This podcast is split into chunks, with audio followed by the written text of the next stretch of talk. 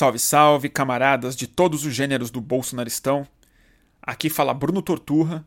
Isso ainda não é exatamente um podcast, mas conforme nosso hábito, é a íntegra em áudio da mais recente transmissão do Boletim do Fim do Mundo, que é a série de conversas que a gente tem estabelecido juntos desde o final das eleições de 2018. O episódio que vocês vão escutar a seguir foi um dos mais pedidos por muitos de vocês que assistem às nossas transmissões e que foi que eu chamasse a Sabrina Fernandes para conversar. E para nossa felicidade ela topou. A Sabrina, que é a criadora e apresentadora do canal Tese 11 no YouTube.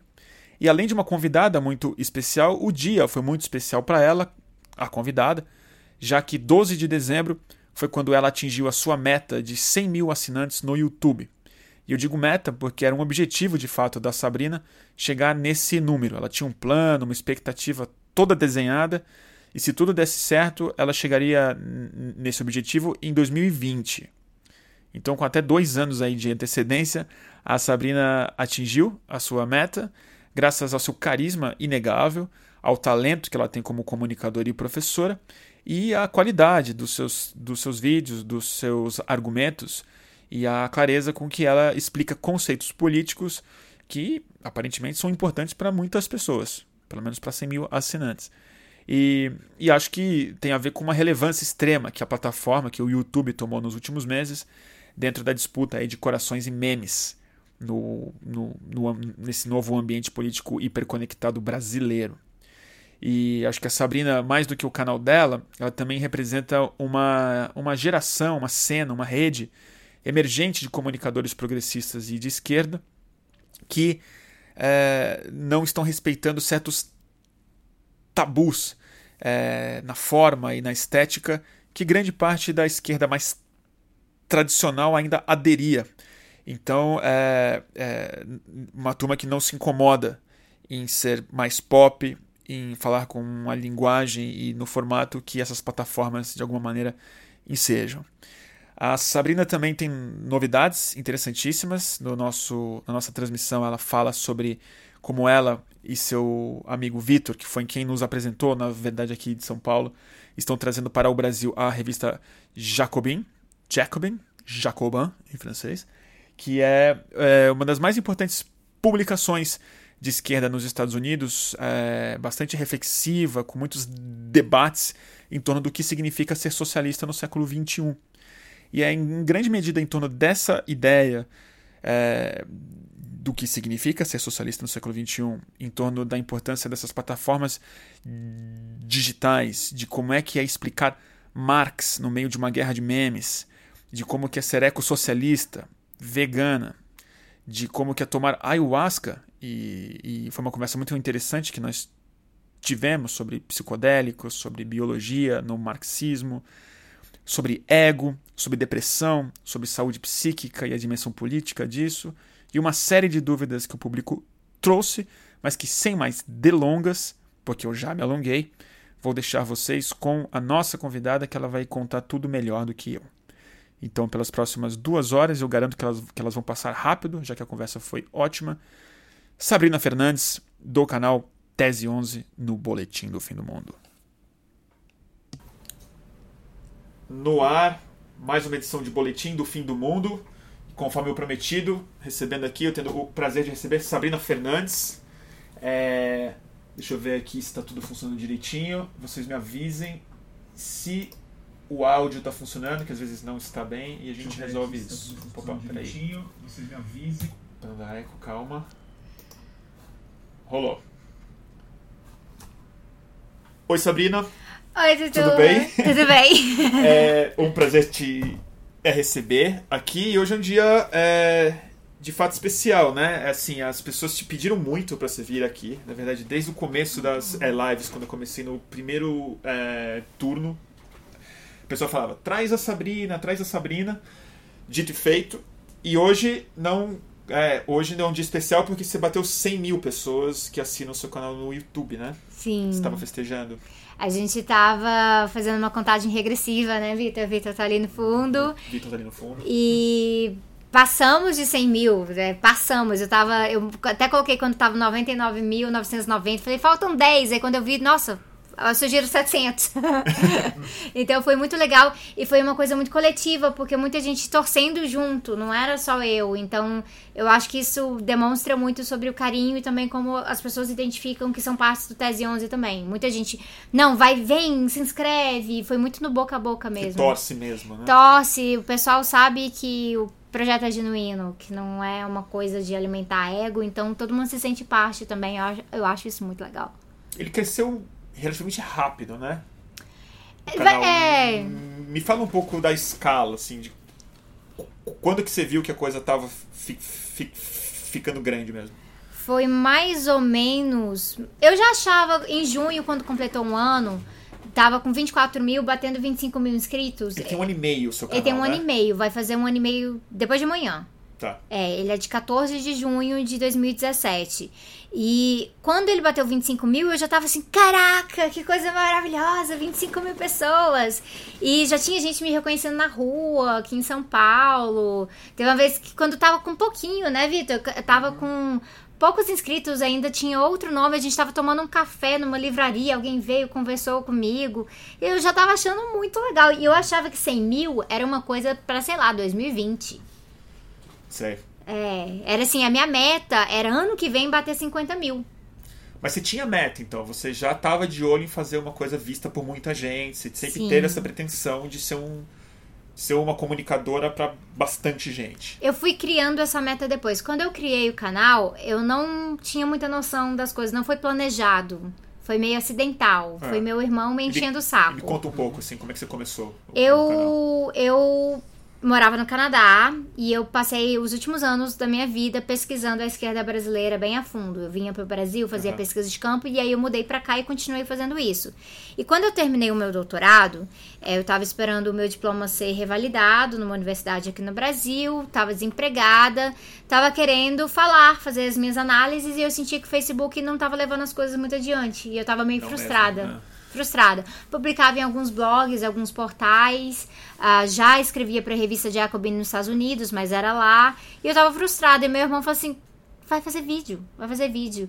E eu, ah, não, não gosto disso, não, não é a minha cara. Você nunca tinha feito coisas assim, audiovisual e tal. Eu já tinha dado entrevistas para televisão, mas mesmo assim, é, curiosamente, eu não gosto de me ver na tela. Eu fico incomodada. É, Ainda hoje você acostumou já.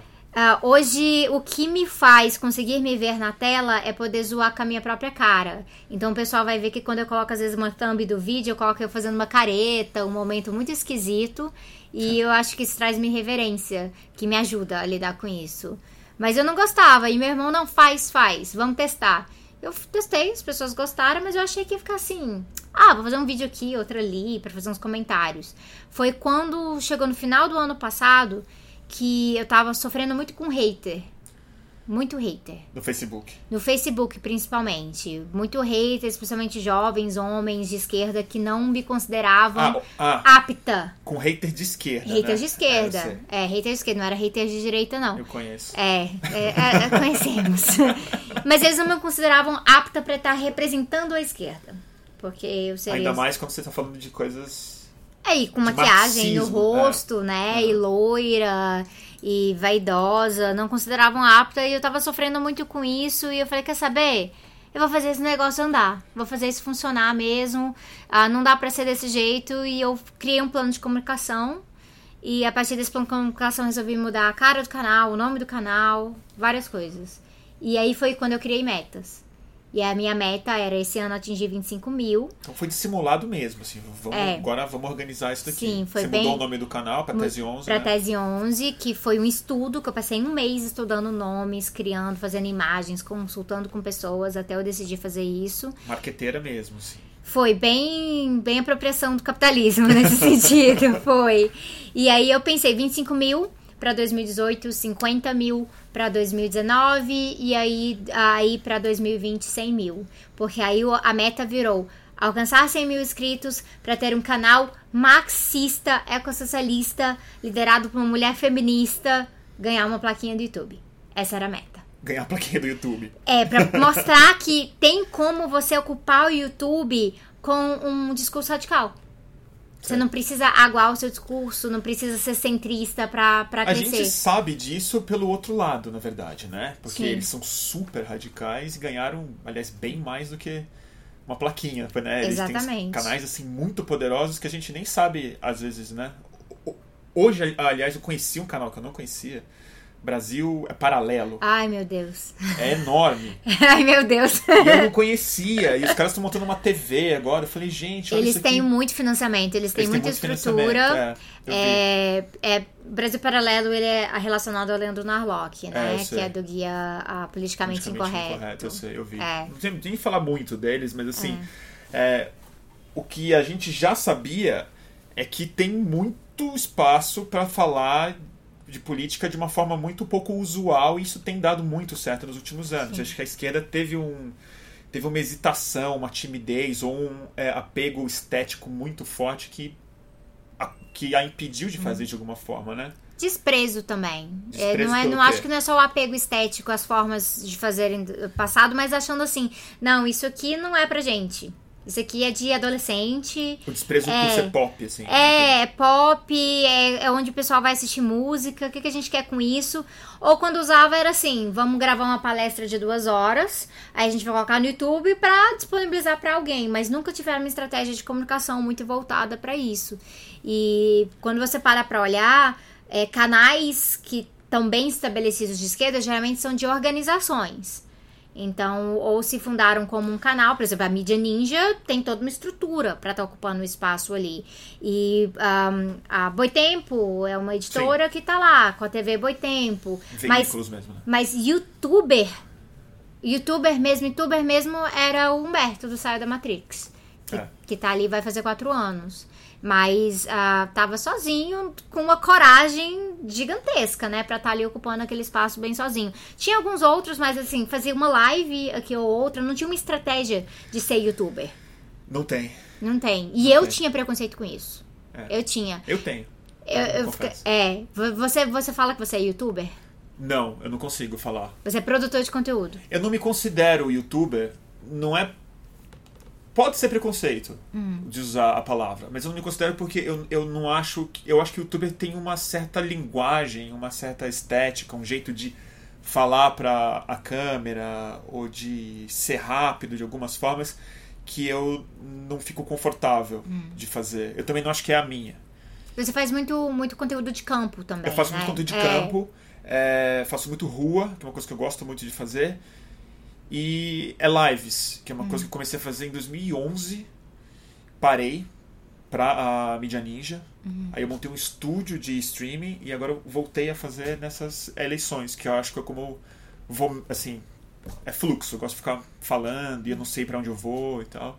Então eu não me considero youtuber, mas as pessoas têm dito que eu estou virando é influencer, que eu fico mais desconfortável do que qualquer Eu coisa não na gosto minha dessa vida. palavra. Essa palavra eu não- eu não gosto, mas acho que no por incrível t- talvez ela funcione melhor pra dizer o que você faz hoje do que youtuber. É, eu rejeito essa palavra. A? Débora e eu, a gente usa multiplicador. A gente quer ser multiplicadoras. A gente não quer ser influencer. Tá. Porque influencer hoje em dia é muito visto numa maneira que toma aqui um produto pronto e você tem que gostar dessa ideia ou te- realmente a gente vendendo coisas e é muito mastigado. É, é- e a gente não gosta disso, a gente pensa muito mais multiplicador. Eu tô trazendo vários conteúdos e vocês vão absorver da maneira que vocês acharem melhor e vocês vão ter que refletir, então não vai ser tão fácil assim. E aí vamos agregar mais gente, porque não é pra ser só a gente aqui, tem que trazer mais gente, se é pra ocupar, é pra ocupar todo mundo. Então a gente gosta de trabalhar dessa maneira, por isso que a gente faz muita collab e a gente faz muita coisa pra fora também, não só no YouTube. Sei. É. É que influência tem um termo já bem específico do que, que significa. A gente pensa blogueirinha de moda, comercialmente falando, né? é, e assim, às vezes conteúdos Parceria. mais rasos. É. É, tem tem Isso gente na que é literalidade mesmo, né? Porque tem uma coisa de é influenciar mesmo, que eu acho que é uma função da mídia de toda forma. Eu acho que eu influencio. Eu acho É, que eu eu influencio, acho que mas sim. eu não acho que eu devo pensar o meu conteúdo pra influenciar. Eu devo pensar o meu conteúdo pra provocar. Trazer uma Claro, reflexão. claro. E se eu tô fazendo uma reflexão à esquerda, que é progressista, que é de transformar a realidade, ela tem que ser para crescer para todos os lados, capilaridade, não só para mim. Então, se eu tratar esse trabalho no YouTube como um projeto de ego, um projeto da Sabrina, ele vai dar errado politicamente. Ele pode dar muito certo em termos de comunicação. Uhum. Eu posso crescer muito e ganhar minha vida e resolver todos os meus problemas de frustrações nesse sentido. Só que politicamente isso vai dar errado. Então, tudo que eu faço ali, eu tenho que pensar o que é a minha estratégia, o que, é que eu me sinto à vontade fazendo e qual que vai ser a repercussão disso em termos de politização para fora. Interessante você falar isso, porque é uma dúvida que eu tenho sempre, acho que todas as pessoas que usam muito rede como a gente usa, e o seu caso agora com muito mais espaço e tal, essas plataformas elas são muito baseadas no é ego mesmo. Elas são muito baseadas como business delas. Né? É, o Instagram, o YouTube, o que funciona mesmo é uma câmera na frente, é o rosto da pessoa, é a selfie, é a autorreferência. É, e você falou agora que a prioridade não é o ego, é a formação política e, e tal. Mas mexe com o ego muito. Não tem como. Fere fica, o ego muito. E você fica se vendo o tempo inteiro. Sim. Você checa a aprovação, o resultado, a audiência, os likes, o que funciona, o que não funciona, sempre com a sua cara lá. Que para mim acho que é o que mais me incomoda de virar youtuber, é que é sempre eu falando. E, e isso mexe com a sua vaidade, você é, te afeta psicologicamente isso? Como é que você lida com isso? Já me afetou mais no sentido que eu, eu sei que eu tenho boas intenções e eu sei que o meu objetivo é um de agregar para a esquerda, no geral. É muito mais porque hoje em dia eu falo muito, eu falo isso muito pro meu irmão, que também tá no YouTube, no Cifra Oculta. É, de vez em quando eu tenho saudade de ser completamente anônima, porque minha vida era mais fácil. Claro, minha vida era muito mais fácil. Eu tinha que lidar com o meu mundinho. Uhum. E eu fazia minha militância de base do jeitinho que eu fazia sempre. As ocupações, trabalho de base com as pessoas, dava as minhas aulinhas públicas, rodas de conversa. Escreve tranquila. É, escrevia tranquila. E eu não era cobrada. Porque com a exposição vem cobrança. E eu acho que isso é muito mais difícil de lidar do que com qualquer questão de vaidade. Uhum. Porque eu mesmo eu vejo que eu já perdi o controle da minha imagem. Eu viro meme. Quando eu viro meme, o que, que eu vou falar, gente? O pessoal às vezes me pergunta: Sabrina, esse meme tá aprovado? Gente, é com vocês, eu não saco nada de meme, então. A pessoa faz o meme e pede para ser aprovado? Algumas comunidades uh, têm esse cuidado. Então, assim, por exemplo, uma página você tem que. sorte, me... hein? Que é... as pessoas ainda aprovam meme com Sim, você. Uma página que me apoiou muito tá no começo, bem. quando eu ainda chamava a esquerda, é uma página de anarquistas, na verdade, anarco-miguchos. Anarco comigo. É, e eles sempre foram muito legais comigo. Tem pessoas que são ali que são moderadoras, ou já foram moderadoras, que eu tenho um carinho muito grande, porque quando eu era muito atacada por haters de esquerda, essas pessoas iam lá e compravam minha batalha e iam pra frente. E hoje, quando eles fazem algum meme comigo, eles me marcam. Sabrina, tá aprovado esse meme? Eu falo, ah, gente, fica a critério de vocês. Mas uh, os memes maldosos, ninguém me consulta, claro. Claro. Mas já perdi o controle disso e eu tenho que desencanar. Dessa uhum. parte tem que desencanar. E quando hoje em dia, quando vem assim um hater, eu fico muito mais irritada com gente que desvirtua o que eu falo propositalmente para poder servir o seu interesse político do que aquela pessoa que me odeia pelo que eu falo, realmente. Ah, a pessoa sim, que odeia pelo que eu não falo, é, isso me deixa com raiva ainda. É, isso é bem é, irritante mesmo. É. É algo de. É algo que você vê que a pessoa está falsificando a sua imagem e Você vira uma ferramenta dela, né? É, então é assim, crítica, isso né? aconteceu demais agora nesse momento eleitoral, por exemplo, quando eu tocava o nome do Ciro Gomes. Ah, é? É, porque Olha que curioso, tinha gente que me acusou de passar pano pro Ciro Gomes durante a eleição, e teve gente que me acusou de ser abertamente anti-Ciro Gomes e ter ajudado o Bolsonaro por conta disso.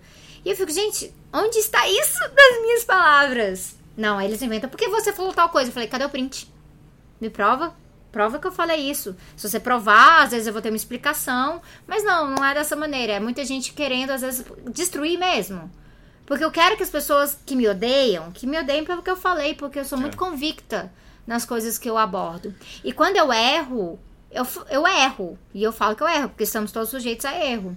Mas, por exemplo, quando eu faço um vídeo, não é algo que me deu na telha. Eu estudo com muito cuidado e eu vou corrigindo os meus erros no processo da pesquisa. Olha, nossa, quase que eu ia falar aquela besteira ali, não vou, nossa, que bom que eu encontrei esse documento aqui para eu não falar isso errado. Então eu tenho um certo cuidado e eu gosto, o que eu mais peço assim da audiência é que tenha um respeito com o cuidado da produção do conteúdo. E a partir disso aí, não tenho mais muito controle. É isso. Isso e é, preocupa. me preocupava e você mais. consigo mesma, você sente al- alguma coisa assim? De estar muito preocupada em ficar no universo do ciberespaço? Eu, eu Porque ele é. Ele absorve muito. Ele toma muito meu tempo. É. Toma muito meu E um tempo. espaço mental também. Você fica em função daquela perfil, né? Um pouco. Até porque você tem que ter estratégia. Você não pode só estar no Instagram. Você tem que pensar assim, quais são os horários que aquela pessoa, que as pessoas te seguem. Nossa, e Que você tipo de tem esse tipo de preocupação. Sim, eu tô sempre no Analytics, de tudo. Ah, Tô entendi. sempre lendo tudo, olhando exatamente porque eu tenho uma preocupação de estar sempre respondendo a minha audiência. Então, mesmo hoje em dia, eu não consigo mais responder todas as minhas mensagens. Eu recebo mensagem é, de por e-mail, por inbox do, do Facebook, tanto no pessoal quanto na página, é, o inbox do Instagram. Eu tive que tirar o DM do Twitter porque não conseguia mais lidar, mas tem muita menção o tempo inteiro. Mais os comentários em todos esses lugares. E aí, agora, o Apoia-se, que é onde eu tenho os meus apoiadores do Aham. financiamento recorrente, tem um chat lá também que eu descobri hoje que tem esse chat. De quem te apoia. De quem me apoia. Putz, e eu tô assim. importante. E eu tô assim, meu Deus, tem 20 mensagens aqui de apoiadores recorrentes, eu não respondi, que vergonha! O pessoal aqui te tá de. E aí hoje me falaram, Sabrina, sabe tem uma aba no YouTube chamada Comunidade pra interagir com as pessoas? É é importante você estar Eu lá. não sei também. Pois é, não, acabei de usar, postei a live lá, inclusive. Primeira, primeira postagem. Então, assim, é muito, muito caminho de comunicação. E eu não quero abandonar essas pessoas. Mas lógico que eu ainda tenho que viver minha vida. Eu tenho que dar atenção pro meu marido, meus cachorros. é, minha militância não pode parar, porque eu acho que o Tese 11 só tem sucesso porque eu sou militante. Em primeiro lugar. Eu faço coisas fora. O que, que você faz? Me dá um exemplo. É, ultimamente eu tô me sentindo muito mal, porque eu deveria estar fazendo mais. Mas eu tô tão focada na parte da comunicação que eu não tô conseguindo. Mas eu sou militante de base. Eu nunca fui uma pessoa de fazer fala em assembleia. Ou eu detesto carro de som. Eu, tenho, eu sempre falo isso pra todo mundo. Detesto carro de som porque eu não gosto da também. dinâmica. Eu também. É. Eu queria falar sobre isso com você. Sim, vai, manifestações toca que tem carro de som são, pra mim, acaba com a dinâmica, ah, mexe com os afetos e a gente não consegue fazer a manifestação fluir. Então, eu nunca fui essa militante. Eu sempre fui aquela pessoa que tava na base conversando com as pessoas. E, ah, então tá, então a gente vai plantar umas coisas, eu tô lá plantando coisas. O que é que precisa fazer aqui? Ah, precisa de uma mão na cozinha. Então vou lá, lavo o prato. É esse tipo de coisa, tá em ocupações. ah, quando tem ah, questões de eh, movimento estudantil, eu era sempre aquela pessoa que assim, quem que tem que estar na mesa? Ah, o que que eu tenho que fazer aqui? Ah, tem que buscar tal coisa, vou lá buscar. Então eu sempre gostei de ser aquela pessoa meio que faz tudo. Serve o que tá acontecendo no momento. Nunca gostei de ser a liderança nesses espaços. Nunca foi minha cara. Então hoje é muito estranho, porque as pessoas me identificam como liderança. Ah. E eu fico, gente, mas de onde vocês estão tirando isso? Eu tô dando aulinha só. É, eu entendo. É. porque quando você vira um destaque no ciberespaço, que é onde a maioria das pessoas passam o tempo interagindo, e é um espaço hoje muito político, quem tem 100 mil pessoas É. tem 100 mil pessoas embaixo. Isso é um tipo de liderança no sentido intuitivo. Mas eu não não gosto. É... político. Eu sei que você não está É. organizando essas pessoas. Sim. Você não tá, né? Não é um processo político clássico de liderança de uma organização.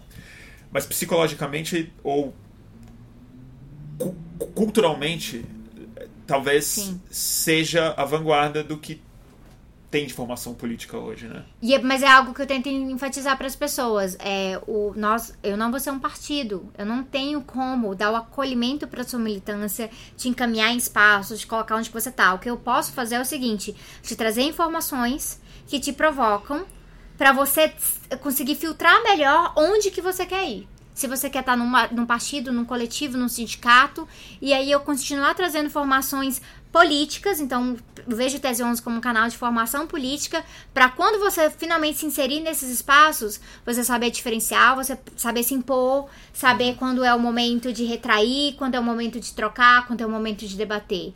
Então é muito mais uma questão de dar subsídio político do que de organizar as pessoas, porque eu não acho que o YouTube vai organizar pessoas.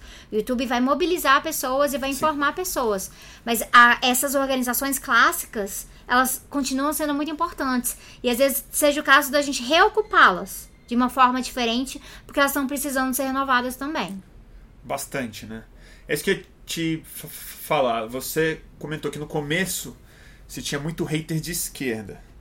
Mais do que hater, na verdade, o que eu queria discutir com você e ver como é que você enxerga isso, tem uma cisão, na verdade, muito, né? Numa esquerda que anacrônica de alguma forma, ou que está muito presa numa estética, numa forma, e você é, acertou num ponto que muita gente estava esperando isso de alguma forma, muita gente estava experimentando isso há, há, muito tempo, que é uma inovação muito forte na é, forma. Você usa uma estética, uma forma que tem a ver com a plataforma, você não se incomoda em ser pop, você tem uma preocupação com a audiência, que é uma placa do é, YouTube.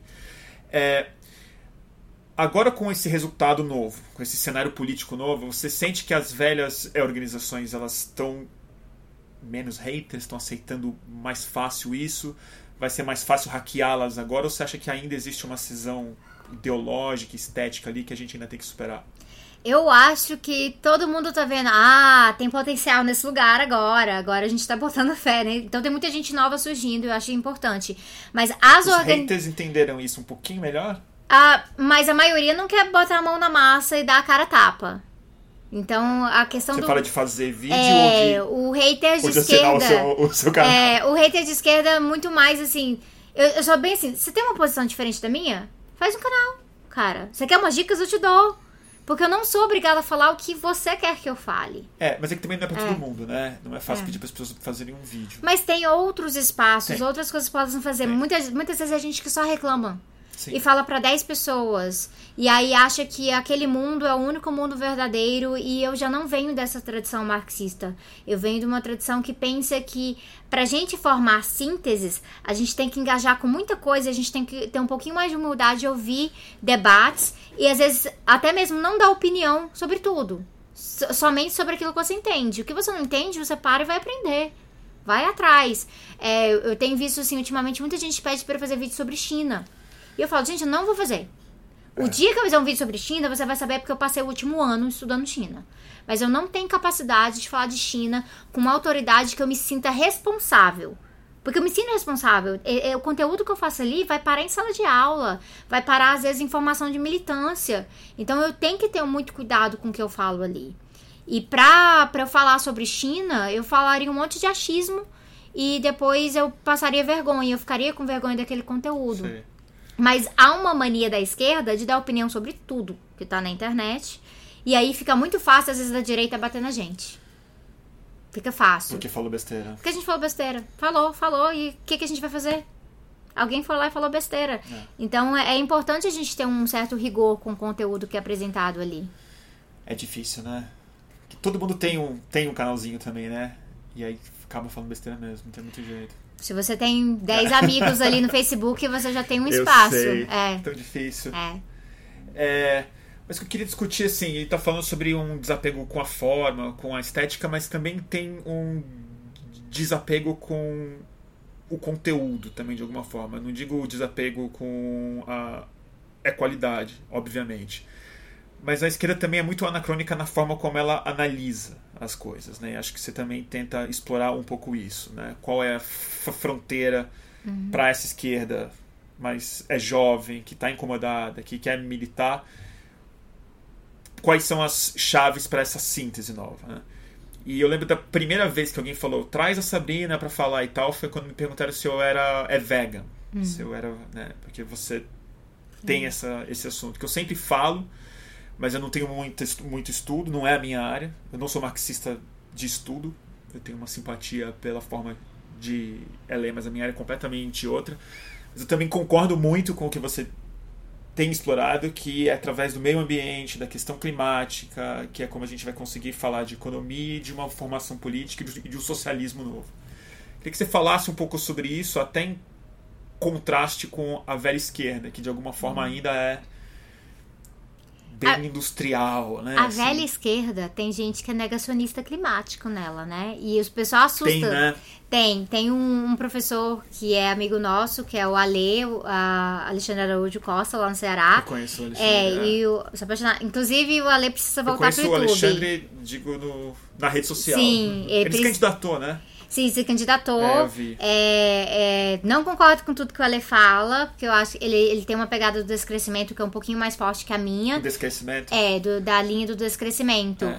Ah, mas eu entendo de onde que vem essa posição dele, mas a gente encontra muito negacionista climático na internet. Muito. Não é só o tipo Ricardo Felício, que é um cara que você sabe que é pago, né? É, você sabe. Não, Ricardo isso é, é outra coisa. Isso aí é outro rolê, mas pessoas. Assim, igual do Rebelo, por exemplo, ele Sim. era um cara muito dado, né? Sim, e aí, mas aí tem gente, assim, bem de esquerda mesmo, que acredita que é uma falácia, uma conspiração do imperialismo para impedir países em desenvolvimento de se desenvolver industrialmente.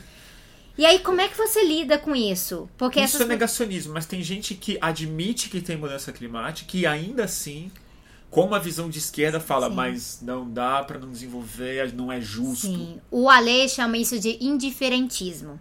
E ele acha que isso é mais preocupante hoje do que o negacionismo, eu e eu acho. concordo. Eu também é. acho, porque ele, ele é, entre grandes aspas, racional. Sim. Ele não é alucinatório. Sim. Ele não lega uma evidência. Ele aceita uma evidência e fala, bom, paciência, ela tá aí. É. Que é um diferencismo que, você, que ele Que é muito pior porque é o que vai nos empurrar pro abismo. É. É o que vai nos empurrar pro abismo. Então a, a, gente tem uma dificuldade muito grande de falar dessas questões porque a questão da mudança climática ela mexe com os paradigmas clássicos de entendimento do capitalismo que a gente tem. É.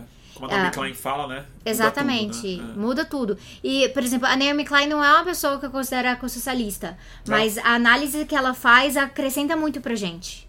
Acrescenta muito. E por ela... que, você não acha que ela é socialista? Porque eu acho que a Naomi tem uma perspectiva um pouco mais de crítica ao capitalismo selvagem, não tanto ao capitalismo em si. Você uhum. vai ver, por exemplo, em uh, The Changes Everything, né, uhum. no livrinho azul lá, é, ela tá muito mais falando assim das corporações e tudo mais do que da, da como isso faz parte das entranhas da acumulação capitalista. Ela vai ter muito mais essa pegada. Ela não é tão. É, é entendi. É, e assim. O não pro... é tão marxista. É, ela não é marxista e eu falo sempre: o ecossocialismo não é um ambientalismo de esquerda. Ah. Ele é socialista. Hum. E para a gente ter um ecossocialismo, na minha perspectiva, que realmente contemple a gente, uh, o socialismo, a parte de superar o capitalismo, a gente precisa pegar o materialismo, materialismo histórico e aplicar como método para compreender a nossa realidade do século XXI. Porque o que está em jogo não é simplesmente pensar qual que é o, socialismo do século XXI, onde que ele é diferente do século XX, finalzinho do século XIX. Não, qual que é o socialismo que vai nos levar ao século XXII? Porque é isso que tá em jogo. É isso que tá em jogo. Vai ter outro século? Vai. É vai isso. ter, é, é, é, e é isso que tá em jogo mesmo. Sim. A gente não sabe se vai ter. É isso. É. Então, eu tenho falado muito sobre isso. Eu tenho, tenho propostas de um outro livro aí em que eu vou explorar um pouco mais sobre isso.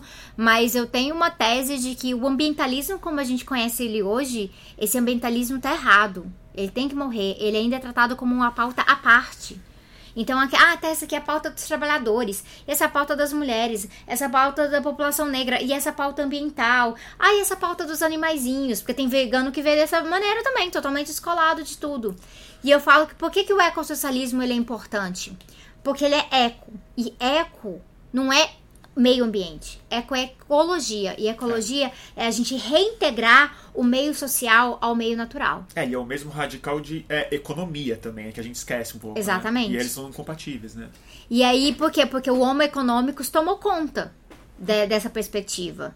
E, o, na verdade, o que a gente tem hoje como economia é muito mais egonomia porque o liberalismo clássico ele reintroduz o princípio individual dentro do princípio de propriedade privada, então você não consegue escapar dessa ideia. Então muita gente não consegue imaginar o que, que é sociedade sem propriedade privada, porque isso tem a ver com o próprio ser. É. E é isso que você acredita. Eu acredito que é ecologia que é a perspectiva que Me vai. Explica um pouco o que que. Então, quais são os eixos na sua visão? Aonde você acha que está a chave para o é, ambientalismo de hoje em dia ser jogado fora e ser recriado sobre outras bases? Aonde que o materialismo histórico entra nisso, essencialmente? O ambientalismo, ele vai ter várias vertentes também, né? Tudo tem vertente. Isso eu gosto de explicar muito para as pessoas no canal, porque nada é tão simples. Claro. E é por isso que um canal Sobretudo como o meu, esquerda. exatamente, é por isso que um canal como o meu não consegue apresentar uma resposta super fácil para os problemas. Eu posso simplificar as respostas, mas é uma resposta simples, ela não existe. Ela não existe. Porque a gente tem muita coisa a pensar. Se a gente tem a dialética como, como parte do nosso pensamento, a gente vai ver que, olha, são muitas contradições na nossa realidade. E tem coisas que eu realmente não tenho resposta, mas não quer dizer que ela não, não exista essa resposta. Claro. Mas talvez a gente não tá nela ainda. Mas a as gente tem- pistas que você tem. Sim. E o que eu vou identificando é que nós chegamos no momento do mundo globalizado em que a gente tem uma dimensão muito maior de todos os problemas que, que passam hoje pela Terra. Então a gente tem problemas que são é, inerentes da, da exploração capitalista ali, do trabalhador, mas também da, do trato do meio ambiente, da natureza, mas também da questão da mulher, pessoa negra, LGBT, indígena, o tratamento imperialismo colonial, capitalismos diferentes ao redor do mundo, um capitalismo imperialista, um capitalismo dependente, mudança climática, refugiados, é muita coisa. Tecnologia, muita coisa ao mesmo tempo. Então a gente sabe que vai ter um, uma- um punhado de contradições ali. Como que a gente vai tratar disso? Não vai ser falando, olha, isso aqui tudo fica pra depois e a gente vai lidar só com isso aqui. Porque isso tudo continua existindo. Ah, De vez em quando os marxistas precisam, às vezes, lembrar um pouquinho mais de Emil Durkheim e pensar a fato social. Pensar o conceito central do Durkheim, que trata que tem coisas que são gerais, são externas e são coercitivas. E todas essas coisas são. Então não adianta eu falar, ah, não, vou deixar a questão da mulher para depois e resolver a questão econômica da propriedade hoje. Não, ela continua sendo geral, externa e coercitiva, ela continua ali. Então eu tenho que pensar como é que eu vou lidar com tudo isso. E a perspectiva ecológica, ela é uma que ela quebra essa lógica dessa dicotomia, que eu sou um ser humano, que eu domino tudo, então eu posso escolher o que, é que eu vou tratar agora e o que, é que eu vou tratar depois. Não, a perspectiva ecológica vai falar, não, agora eu sou obrigado a lidar com tudo isso, porque o ecossistema tem que lidar com tudo isso. O ecossistema tem que lidar com o impacto humano e com isso, o que vai acontecer com, correntes de ar frio e ar quente em cima do oceano e as geleiras que estão derretendo e a biodiversidade que está sempre em contradição, porque você vai ter animais que são extintos por conta de outros animais e animais são extintos por conta de mudanças naturais geológicas. Então, o, o ecossistema a gente tem muito a aprender com ele que é essa relação metabólica. E aí o John Bellamy Foster, que é um dos autores que trabalha com ecossocialismo, na ecologia de Marx, ele vai falar disso. Ter- pensar metabolismo novamente é. algo que o marxismo precisa. E eu acho que é isso que eu tô tentando resgatar. Eu não tenho mil respostas para isso, porque o ecossocialismo é uma tradição recente. Inclusive, dentro do ecossocialismo, a gente vai ter as nossas próprias tensões em relação a como lidar com o descrescimento, como lidar com o ecomodernismo, como lidar com a filosofia do bem viver, ah, como lidar com o fato que nós temos uma cidade como São Paulo, que é insustentável, e o que, que a gente faz com ela? É, esse é o problema, porque a realidade tá aí, assim, né? Ela é estrutural, estruturante, na cabeça, fora dela, no dinheiro, muita gente. E se você deu um panorama rápido, mas já sufocante, né? Para você pensar numa teoria já é muito complicado, imagina Na prática. que isso vire é. praxis e que isso vire uma reforma política que não significa o quê? Uma revolução? Como é que isso se implementa, né? Sim. Então é. É meio desesperador. É, mas você fica menos desesperado se você tiver um pouco menos de paixão. Eu acho que a gente precisa. ah, a gente tem que ter né, afetos que são positivos, mas eu acho que o melhor afeto pra gente desenvolver é sempre o da solidariedade política. Que ah, para mim é muito mais do que empatia. É, o, Guilherme Boulos tem, falou bastante de solida- solidariedade na É. campanha e tal, mas ele sempre dava um exemplo mais empático, de estar no- nos, nos sapatos do outro e andar nos pés do outro para compreender. Esse é um tipo de solidariedade para mim, que ele trabalha com afetos positivos, com identificação, mas eu acho que se a gente for trabalhar só com esse tipo de so- solidariedade, a gente vai ficar muito afunilado. Porque às vezes eu não preciso sentir empatia pelo outro para saber que o que o outro tá passando tá errado Em algum é. sentido, talvez político, moral, filosófico. É. Então, a solidariedade política é o que vai me mobilizar em todos esses sentidos. E às vezes a paixão, ela vai me atrapalhar. Porque se eu ficar muito apaixonada por uma coisa, isso vai me cegar por outra coisa. Porque é que nem numa relação. Você começa uma relação e você tá apaixonado, aí de repente um amigo seu fala, não existe mais ninguém na, na vida? Você esqueceu de todo mundo? É só isso? Então, lidar um pouquinho menos com paixões. Vai ter. Vai ter uh, o Safari, por exemplo, é uma pessoa que discordaria comigo, né? O circuito dos afetos. É, ele vai falar de. É, ele vai pensar em Spinoza, ele vai falar paixões tristes. E eu, eu tento ficar um pouquinho longe daquilo ali. Mas eu gosto quando ele fala de afetos, quando ele fala. Com, alguns afetos circulam mais do que outros. É, isso que ele fala eu acho super importante, é. porque de fato a formação política das pessoas ela não vem da racionalidade, né? Sim. Ela precisa de afeto e de um tipo de paixão. Sim que sem ela você não se engaja, é melhor ficar em casa mesmo. Sim, mas aí eu gosto quando ele fala de desamparo, porque desamparo ele vai ser muito mais poderoso do que um afeto como esperança e gostar de algo, empatia, porque o desamparo ele te volta para materialidade. Se você tá desamparado, não é porque você tá triste ou você tá desesperançoso, é porque algo falta ou algo está fora do lugar. E se algo está fora do lugar, a gente pode repensar utopias. A gente pensar o que, que a gente coloca no lugar, o que, que não existe ainda que a gente pode fazer começar a existir. E eu acho isso muito poderoso, porque o desamparo ele mobiliza utopias. E é utopia que eu quero mobilizar. Utopia. Utopia. Eu você, quero... você acha uma, uma boa ideia recuperá-las? Recuperá-las no sentido básico do, do Ernst Bloch, que uh, ele falava muito sobre isso. Inclusive, eu fiz um vídeo recente, o de Utopia. Eu vi esse vídeo de Utopia. E o Utopia, para mim, é algo que é muito trabalhado no marxismo humanista, que é uma das vertentes é. que eu me identifico muito. E justamente porque eu acho que não faz muito sentido a gente ficar em método, método, método, sem saber o que, que a gente quer. Mesmo sabendo que talvez não seja exatamente aquilo no final, que a gente tem que repensar, mas tem que ter alguma coisa que não está ali ainda que nos mobilize. E a gente só vai pensar utopia é, se a gente também pensar desamparo. Que não está ali que mobilize, eu entendo. Isso hum. acho que tem uma lógica forte mesmo. Mas utopia no sentido mais. mais básico, como as pessoas entendem utopia, eu tenho muita desconfiança, tenho muita preocupação.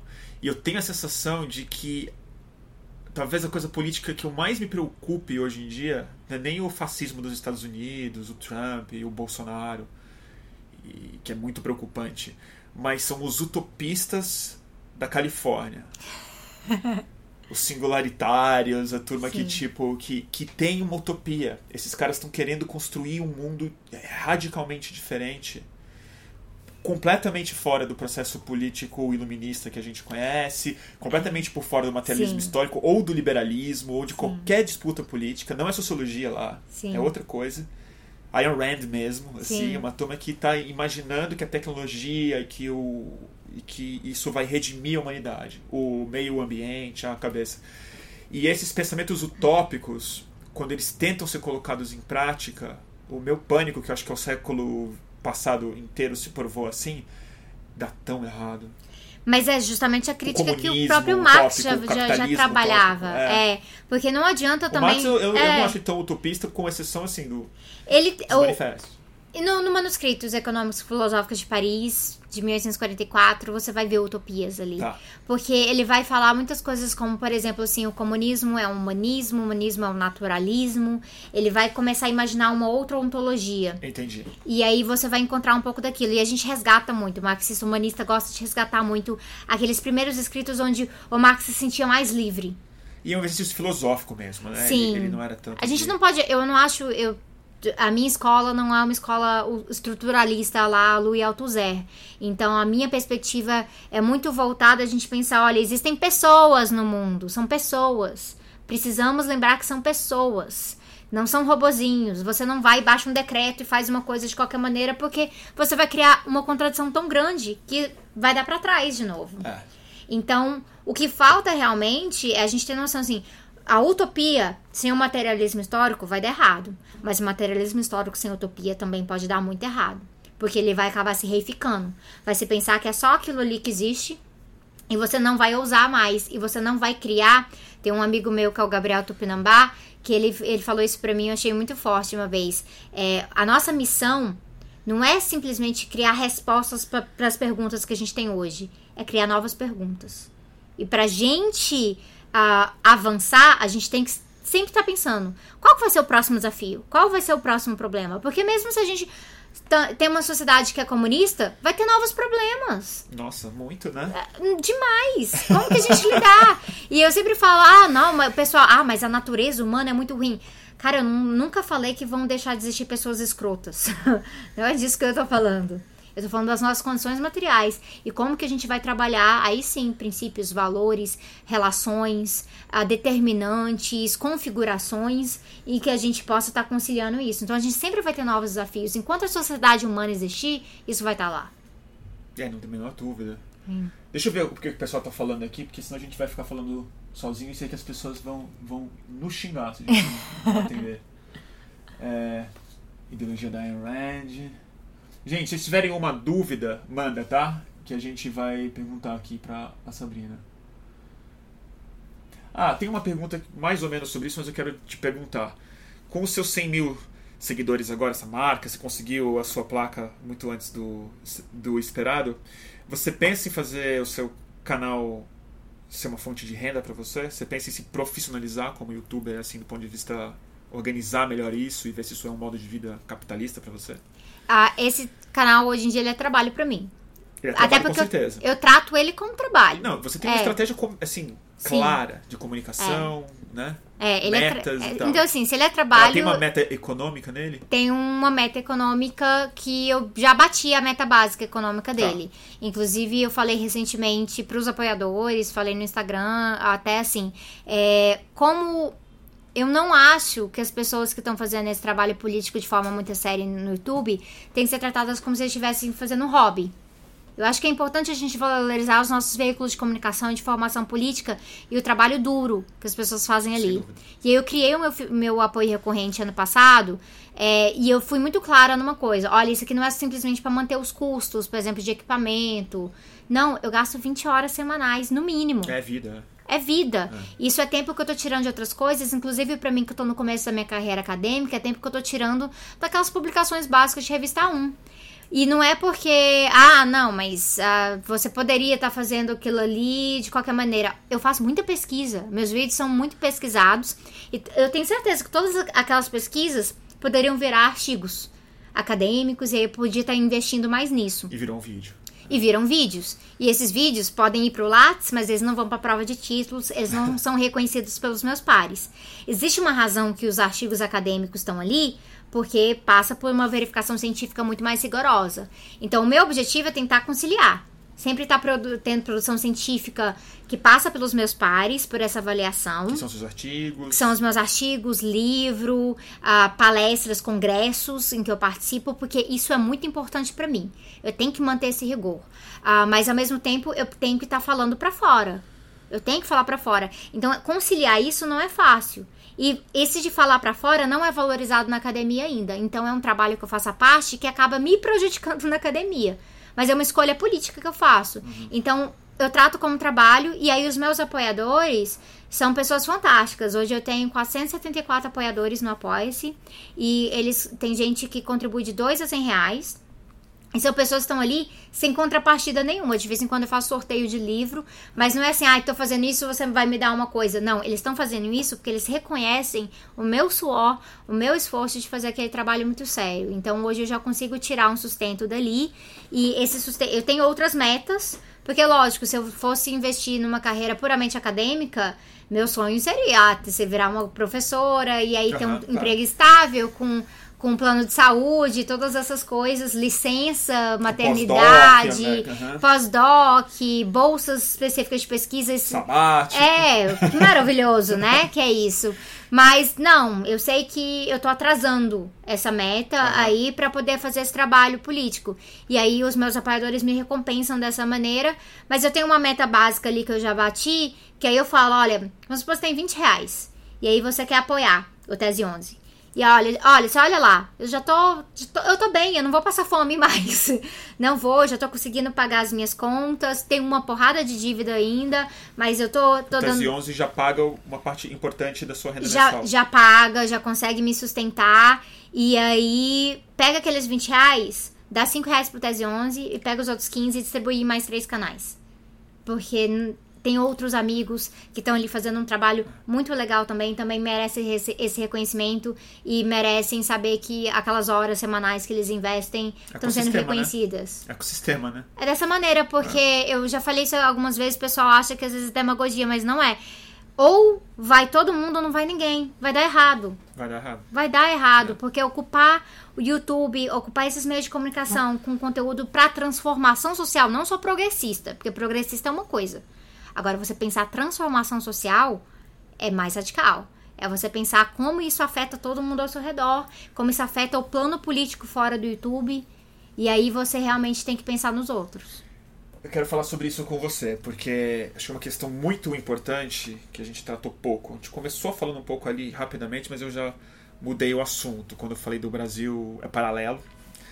É, mas que assim, o, é, Vitor mesmo acabou de falar isso. Quando hum. ele viu o seu canal, ele falou: finalmente, é isso que a gente estava é, tava, é, precisando. Em grande parte, porque a gente estava sendo é, atropelado por uma série de pessoas que não são progressistas, mas que viram, antes de mais nada, o YouTube como uma ferramenta, aí sim, de mudança é social. Sim. E eles conseguiram implementar de maneira muito acelerada. E eles elegeram um presidente. Elegeram um presidente e deputados, uhum. e mais do que isso, que acho que é um trabalho que você. E acho que é isso onde as pessoas mais têm gostado do seu trabalho, pelo menos na minha turma, que é mais velha do que. do que o seu caso. Mas que é. que nos últimos anos, principalmente, criaram uma série de mitos, que não é exatamente uma formação ideológica, não é, não é de direita clássica no sentido acadêmico dela. Hum. Mas é a falsificação do que a esquerda é. Sim. E acho que esse processo foi o mais importante do que o convencimento que as pessoas do Brasil são fascistas. Sim. Não foi uma sedução do bolsonarismo, foi assim, o outro lado é monstruoso. Né? É, eu queria que você, eu não tenho uma dúvida específica, mas eu queria que você comentasse um pouco sobre isso. A gente não viu esse trem acelerando tanto, né? Ou a gente viu e não soube trabalhar ele bem, né? A tempo. A gente teve uma dificuldade muito forte de tratar o que, que é a questão da comunicação e o que, que ela pode fazer diferença. Eu acho que a esquerda achou que os seus veículos próprios de sempre dariam conta da realidade e não, não conseguir acompanhar a tecnologia de uma forma que a direita soube aproveitar. O Olavo de Carvalho sendo uma das pessoas que mais soube fazer isso, né? Tava sempre fazendo curso, depois foi fazer live, e as pessoas foram fidelizando, e a esquerda foi desprezando o espaço, e agora a gente está lidando com uma questão que é o seguinte. Nós, ah, na linguística, a gente fala de significantes e significados. Uhum. E aí o significante é o que carrega, é o recipiente que carrega aquele significado adiante. A palavra, né? A palavra. E como a gente não estava presente nesses espaços, o significado que a gente dava para a esquerda, para socialismo, para comunismo, ele foi ficando fraco. Ou estavam em espaços que as pessoas não estavam. Não estavam. Né? Ou as nossas contradições fragmentaram esse significado né? Contradições de autoritarismo, de, experiências fracassadas, de hipocrisia, de hipocrisia é. todas essas coisas, de exclusão, inclusive, né? Fragmentar esse significado e o significante foi esvaziando. E aí, como a gente não estava nos espaços, a direita foi lá e preencheu com o significado que achou melhor. E aí, um significado que é falsificado. E tinha um monopólio da plataforma, né? Sim. Pra e aí, esse significado que foi falsificado, ele vai ter uma aparência de real para as pessoas, porque o significante tá lá, levando adiante. Então, por exemplo, tem um videozinho de um senhor é, no YouTube em que ele vai explicar o que é socialismo. E aí ele dá um exemplo muito simples, né? Que é simplista, na verdade, sobre ah, você tem uma sala de aula e aí você se esforçou muito o ano inteiro e os outros alunos não se esforçaram e no final o professor simplesmente falou todo mundo leva a mesma nota. Então isso é injusto, né? Então você vê como o socialismo é injusto. e as pessoas acreditam e elas, e elas vêm me perguntar naquilo ali. Mas como que uma ideia tão grotesca que não tem nada a ver com socialismo passou para as pessoas e as pessoas falaram: Nossa, que horror, eu não quero isso. Eu quero ser reconhecido pelo meu mérito. A sociedade é uma meritocracia. É, é isso que eu queria falar. Um pouco, é. Mas... é. Agora, uma coisa que aí é o meu é pessimismo mesmo. Eu sou mais apocalíptico no, como vocação. Você vê o, você vê o meu pro, programa boletim, do, fim do, fim do mundo. Eu não preciso me, me, eu não preciso me explicar muito, é, muito mais. Mas assim, eu tenho a sensação de que essas plataformas, YouTube, Instagram, por mais que a gente precise ocupá-las e hackear e sabotar, fazer o que a gente precisar, tem alguma coisa estrutural nelas que pende mais para direita. E nem para esse lugar, para um lugar de falsificação mesmo. Acho que o fake ele não é tanto uma estratégia do Steve Bannon, do Trump, do MBL, quanto uma propriedade muito emergente desse tipo de conexão que a gente estabeleceu nos últimos anos com fins comerciais. Porque ali não é só o capitalismo que está selvagemente instalado nessas plataformas. É a hiperindividualização. Elas são meritocráticas. Quando você fala do sucesso que você tem no seu canal, para muita gente ele soa meritocrático. Porque assim, eu planejei, eu fiz, eu fui lá, eu me organizo, eu trabalho 20 horas por dia, não sei o que, e aí assim, as pessoas se identificam com você. E você passa uma ideia que elas se identificam e fala a elas, e você dá dicas, isso funciona. Então, eu tenho a sensação de que a hiperindividualização, que está na base do capitalismo contemporâneo, assim, radicalizado, ele, ele é intrinsecamente problemático nessas, nessas plataformas, assim, que a gente precisa politizar quase que a estrutura sobre a qual a gente está submetido nessas plataformas, assim, é quase como a gente vai ter que tomar o, YouTube, sabe? Mais do que ocupá-lo, abrir código, re, reprogramar essas coisas. Esse é o limite, é um... a plataforma é o limite, porque a, a questão chave aqui são, são duas coisas, são questões chave, uhum. é o algoritmo e o financiamento recorrente. São duas questões-chave. O primeiro, o algoritmo. O algoritmo é uma coisa que deu uma rasteira na gente em junho de 2013. Porque. E eu lembro até de uma entrevista sua que você falou assim: as coisas estavam crescendo. Uh, foi aquela série de documentáriozinhos.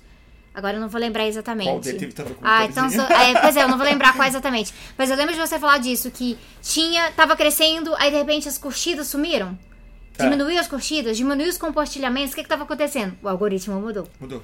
Você tinha uma página com um milhão e ela ia muito longe e de repente ela não ia mais. O algoritmo mudou porque ele não é nosso.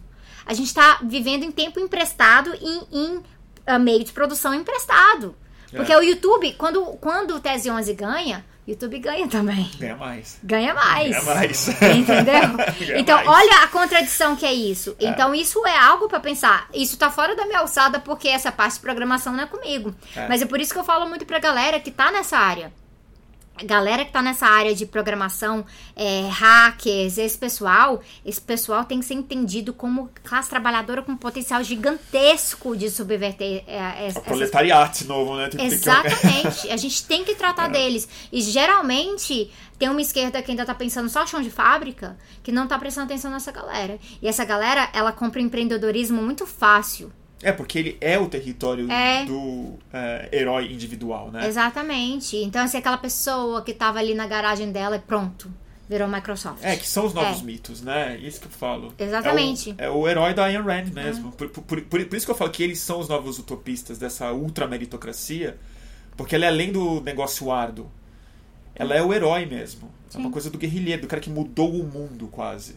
É, e a gente é. não pode trabalhar com esse tipo de arquétipo. É. Ele não funciona pra gente. Então a gente tem que estar tá, o quê? Trazendo essas pessoas e estar tá pensando essas questões. O algoritmo é um desses problemas. O outro problema é a questão do financiamento recorrente, porque a esquerda ainda não tem tanto essa prática, ela ainda estranha. Ela estranha, por exemplo, você tá dando uma grana para um projeto que é coletivo e às vezes não está identificando como coletivo. E, por exemplo, a pessoa tá lá e ela tá fazendo esse trabalho no YouTube, ela vive de financiamento recorrente ela tira férias. Nossa, então vou cancelar aqui a minha grana, porque agora você vai pra praia com o meu dinheiro. Falei, mas é salário ou não? Você tá recompensando? é, não, é sei. Mas isso é, é muito brasileiro também. É, muito brasileiro. É uma coisa católica, eu É um problema. Também. Mas você tem que pensar o seguinte: financiamento recorrente é o que ajuda a gente a igualar um pouco mais as coisas. Porque eu ter 100 mil agora eu acho que é um feitio para uma mulher tá, que tá falando de política e não de maquiagem, apesar de eu amar maquiagem, as pessoas chegarem achando que é maquiagem. É, e uma pessoa. E ajuda também isso, né? A pessoa Sim. chega falando de maquiagem, é ótimo que ela já entende um pouco de de Marx ali. É, né? Tudo a ver, né? Marxiagem. E aí. É um e- bom canal esse. É um bom canal. Eu ainda vou fazer um É vídeo um sobre. ótimo canal. Eu ainda vou fazer um vídeo sobre maquiagem, tô prometendo pra galera. Mas o, o que acontece? Uma mulher tá- que tá falando de política no espaço em que a maioria das pessoas falando de política são homens, que quando tem mulheres falando, ou elas estão falando de ah, questões como maquiagem, ou quando elas estão falando de política, só é permitido que elas falem de empoderamento feminino. Especificamente feminismo. Espe- É, que nem uma mesa de militância, só chama mulher pra falar disso. É Se ela verdade. usar sair da pauta de gênero, o pessoal estranha. Então, uma mulher que tá falando de outras coisas, isso pra mim é um feitio. Mas não vamos, não vamos ser hipócrita nesse processo. Eu tenho uma formação acadêmica, apesar da minha formação acadêmica ter sido majoritariamente a base, a, a base de bolsas meritocráticas, na base das minhas notas, eu ganhei essas bolsas. Ahn, meu pai comprou um computador pra mim quando eu tinha 13 anos. E eu fiquei dois anos enchendo o saco dele, ele comprou esse computador, e eu fui aprender. E aí eu, autodidata, fui aprender a editar no Photoshop, e editar no Premiere, e fazer essas coisas. Mas teve uma inteligência nesse lado, autodidata? Pro- provavelmente. Mas meu pai comprou um computador pra mim. E quem nunca teve um computador em casa? Mas tem excelentes ideias e muito potencial. Como é que essa pessoa vai ocupar esse tipo de espaço tecnológico? É. Financiamento recorrente é fundamental para isso. É fundamental. Então as pessoas têm que reconhecer que nem tudo é tão fácil. Hoje, pra mim, faz diferença na minha vida. Mas, por exemplo, eu consegui começar só com o celular, mas eu já tinha um celular bom. Era um celular que já gravava Ah, um melhorzinho. É. Então a gente tem que pensar que pessoas estão começando de, de lugares diferentes. E às vezes uma pessoa que está totalmente desempregada e não tem um apoio em casa, e ela tem um grande potencial, ela não vai conseguir explorar esse potencial porque ela não tem os meios. Então a gente tem que falar de capitalismo sim, e de que tem questões no YouTube que passam por questões de classe e questões sociais e questões de gênero. E tem muita gente que se diz progressista que não quer reconhecer isso, que não re- quer reconhecer a dificuldade que um homem negro tem de ocupar espaço no YouTube. Não quer reconhecer. E acha que é uma besteira, às vezes, ele pegar a grana que ele juntou e comprar um bom computador, que é uma besteira, porque muita gente faz coisas Você legais.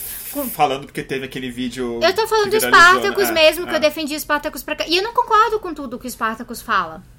Eu não concordo. Eu acho que realmente tem coisas da pauta dele que beiram um pouquinho mais o sentido liberal das coisas. Mas o Spartacus. Mas o ponto não é esse, né? Mas o ponto não é esse. é. O ponto é esse que quando a gente tá lidando com essa sociedade, a gente tá numa sociedade que é racista. E às vezes, para um homem negro ser ouvido, não basta ele estar ali. Ele tem que ter um equi- equipamento melhorzinho. Ele tem que ter, porque senão ele não vai ah, ah, ser lido como tendo credibilidade.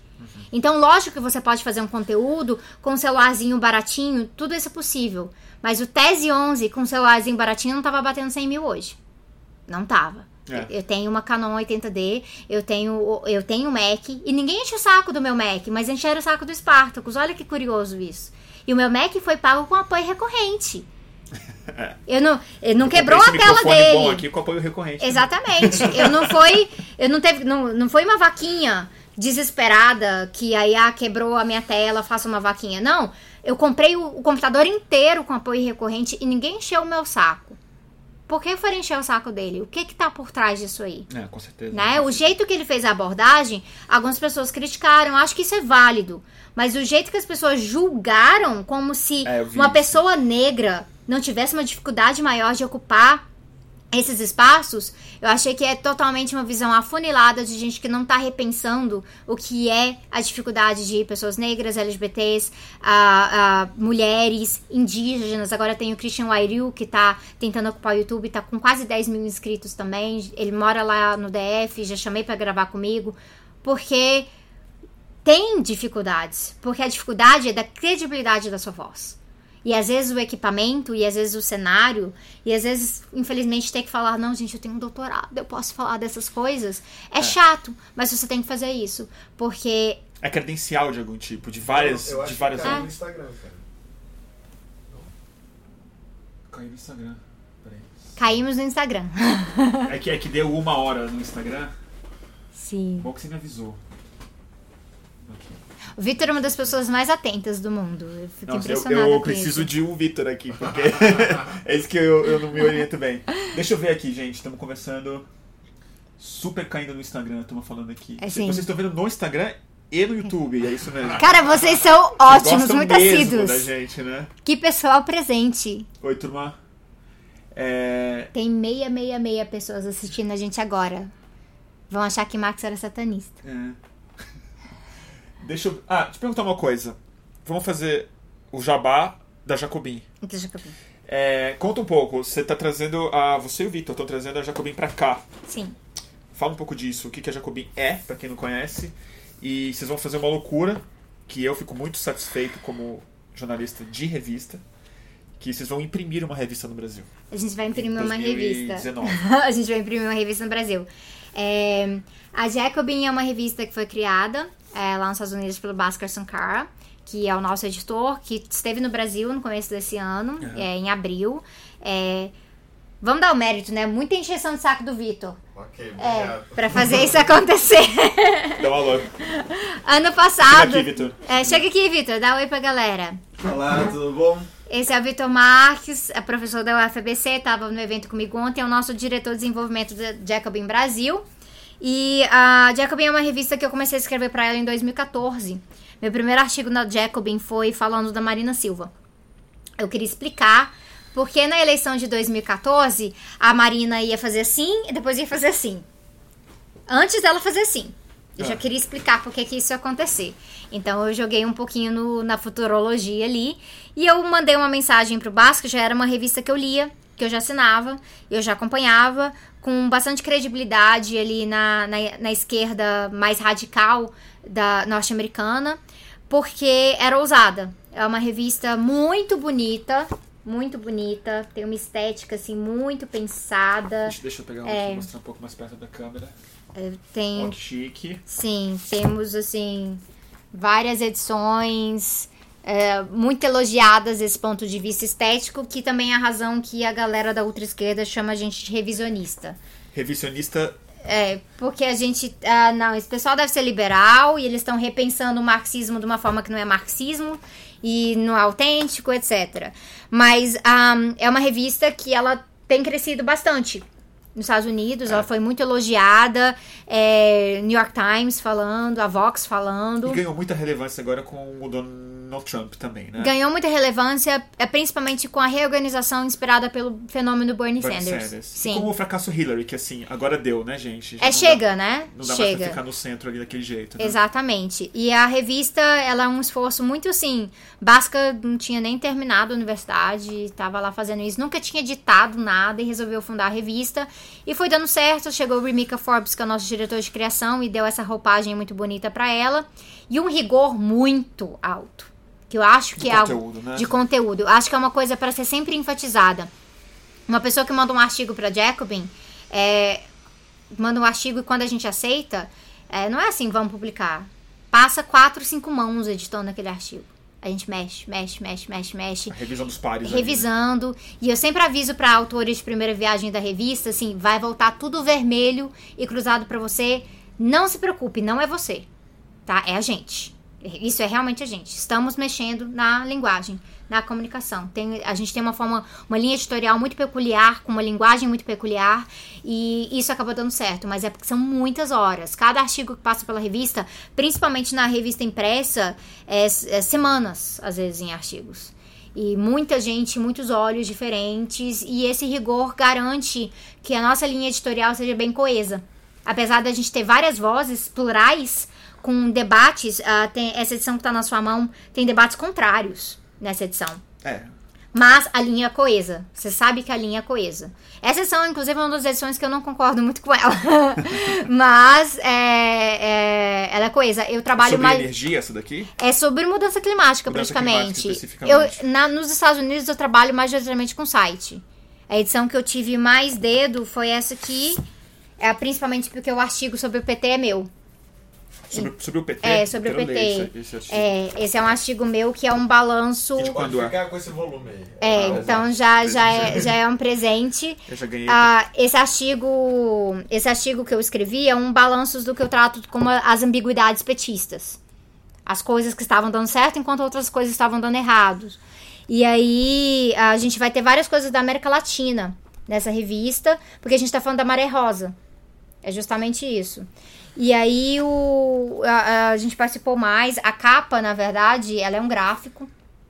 Ela é o gráfico do, do, do coeficiente Gini, desigualdade. Nossa, que As ótima essa revistas são, capa. são É. temáticas É. sobre o ciclo progressista latino-americano, dos governos. Sim. E a gente tem todo esse cuidado, ah, todas as edições são dossiês, praticamente. Essa aqui, é, que eu gosto muito, foi o nosso dossiê sobre o mais 68. Nossa, que linda a capa. Essa é linda. É. E vocês estão trazendo pra cá, então, isso. E a gente tá trazendo agora a Jacobin Brasil, então não é uma tradução dessa revista. A gente vai trabalhar uma- com algumas traduções Mas é a reflexão feita no Brasil, no. Brasil, com ponto de vista brasileiro também, mas com a linha editorial E vocês estão Jacobin. preparando já a primeira edição? Já tá... A gente já tá planejando ela para pro ano que vem, segundo, primeiro E semestre. vocês começaram a planejar isso quando? Ah, quando o Basca veio em abril. Em abril. É, em abril. O que que aconteceu? Vitor ficou me enchendo o saco ano passado, porque eu já, já eu tinha sido, virei editora contribuinte. Chegou um ponto que eu acho que o Bhaskar olhou para os meus artigos que eu mandava e falou assim: você absorveu a linha dessa revista, você já sabe qual que é a nossa linha. Já pode dar uma força na edição. É, e aí eu já fiquei mais responsável pela linha brasileira. E aí o Vitor, sabendo disso, me chamou pra UFABC. E aí eu falei da revista lá, ele, e aí, como é que a gente vai ter Jacobin Brasil? Eu simplesmente falei, não sei, porque eu não tenho condição nenhuma de trazer essa revista pra cá. Revista é uma bucha fazer. É, não, não é fácil, ainda mais uma revista impressa. É, é, lidar com logística é um inferno. É. E aí o Vitor foi e acabou pensando, então tá, então vamos trazer alguém pra lidar com isso. E aí ele trouxe a editora Autonomia Literária, que é a nossa Autonomia publisher. literária que vai publicar. Que vai ser a nossa publisher. Que ótimo. É. E aí a- a- estamos em várias reuniões, a- a- vamos, estamos desenvolvendo Não, plano uma de hora assinatura. perfeita, né? Porque Sim. também isso é algo muito importante que eu nem te perguntei, que assim, eleição do é Bolsonaro muda tudo também, né? Muda tudo. O tipo de interesse que as pessoas têm agora em repensar de fato o que isso significa estratégia clara de esquerda, algo que possa ser bem su- sucedido, se tornou Sim. um imperativo completo, né? Só fazer um parênteses Por favor. antes disso, porque do jeito que eu. Vem, vem um pouco o mais saco- perto para as pessoas te escutarem. Do jeito que eu enchi o saco da Sabrina, eu enchi o saco do Bhaskar também. Falei, É. o que, é que a gente precisa pra você vir pro Brasil? E aí nós conseguimos uma entrevista do Lula com, com o Bhaskar Sunkara. Ah, Que foi marcado, infelizmente, na semana Que ele da foi prisão preso. do Lula. Então ele veio pra cá pro Brasil. Pro e Brasil o Lula foi preso. E o Lula foi preso. Ele tava aqui. Não, ele, Não, veio, ele tava na vindo pra isso. né? Veio na, da segunda pra terça. Entendi. É. E aí, como o Lula estava preso, não podia fazer essa entrevista, fizemos uma entrevista com o Haddad, na casa do Haddad, recebeu a, a Sabrina, o Basca lá, É, eu vi e fizemos uma entrevista com o Boulos também. Acho que eu vi uma foto dele falando que tava dando uma entrevista pra. Exatamente. Sim, Isso- sim. Com, foto. com o Boulos e com o Haddad, mas ele, É. o Lula já tinha marcado, aceitado dar essa entrevista para Jacobin aqui. É. E sabe como é que é a questão da esquerda brasileira, né? Quando eu postei a, a minha foto, na foto tá o Bhaskar, eu e o Haddad, vai, virou petista agora. Aí eu fui e falei assim, gente, aqui é a minha foto com o Guilherme Boulos, a gente também entrevistou ele, isso aqui chama-se imprensa.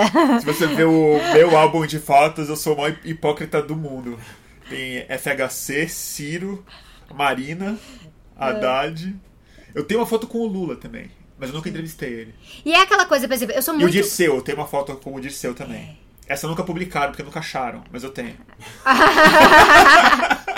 Mas é uma coisa, por exemplo, eu tenho esse, esse papel aqui, por exemplo, eu sou extremamente crítica dos governos petistas, apesar de reconhecer acúmulos, mas eu sou crítica de estratégias. Eu não sou uma pessoa que a, da ultra-esquerda que acha que o PT tem que acabar. Então eu tento encontrar um equilíbrio no meu trabalho. O meu livro que vai sair pela autonomia literária Vai ser pela autonomia, né? pela autonomia, vai chamar sintomas mórbidos. É, trabalha muito com essa visão que eu tenho. Por exemplo, as explicações que eu tenho para onde o PT errou e onde o PT acertou. E as pessoas têm uma, uma perspectiva, o problema das paixões, que eu falei mais cedo, que ou você ama ou você odeia. E não consegue trabalhar com a questão da realidade. A realidade é contraditória. E aí, quando eu tô trabalhando com a revista, eu tenho obrigação de estar compreendendo tudo que está acontecendo no mundo. E todas essas posições. E aí, desenvolvendo linhas a partir disso aí. E o pessoal tem um pouco de dificuldade. Um pouco não, muita. Não, e revista é ideal pra, É. pra isso também, porque é a plataforma que muda muito como as pessoas é, entendem, né? Não é Sim. um é post, não é um vídeo. Tem, o, tem os artigos, né? Sim. Você põe as coisas em outra... E, e ela sai quando? Nosso objetivo é que ela saia em maio. A Maio. gente está terminando algumas questões de financiamento, né? De, de capital inicial Pra revista não começar tão no vermelho assim. E distribuição assinantes? Com distribuição livrarias? assinantes, algumas livrarias, algumas bancas, mas majoritariamente assinantes, porque o assinante ganha mais e a gente, a gente também é favorecido, porque a gente Claro. consegue planejar Não, a próxima de- edição. É, não, né? encaixa. É. É, é, quando você tem assinatura, você já consegue. Ah, agora a gente consegue viabilizar a próxima. A gente sabe que isso aqui já tá garantido. É, e o mercado edit- sua última lá, a- não com o Gregório, a anterior, Anterior, né? É, foi justamente isso. Ficar refém de livraria nesse momento é difícil. Temos livrarias independentes muito parceiras, que eu acho que a gente tem que sempre enfatizar o papel das livrarias independentes também.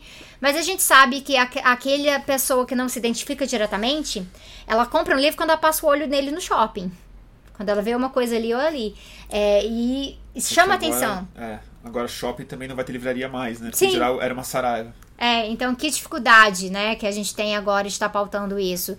E aí entra de volta no Tese 11, adoro indicar livro, adoro. Tô sempre falando para as pessoas É. o que eu tô lendo, o que eu achei do que eu Também, li, é. e indicando para as pessoas, e eu tô achando isso legal, porque o pessoal vai, compra o livro e me marca, falando o que eles acharam do livro nos posts deles. Eu acho isso muito da hora. Que demais. É.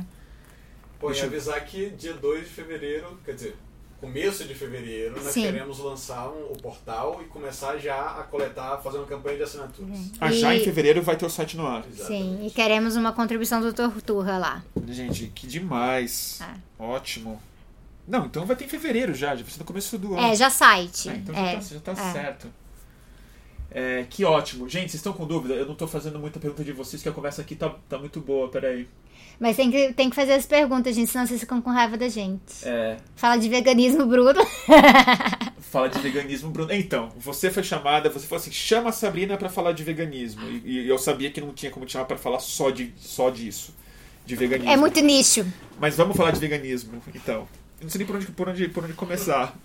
Já que eu não sou ve- Sim. ve- ve- vegano e, e, e as pessoas me cobram. Principalmente as pessoas na minha live, né? Que é. é- e eu entendo. Você Eu já pensou em se tornar vegano? Vegano não.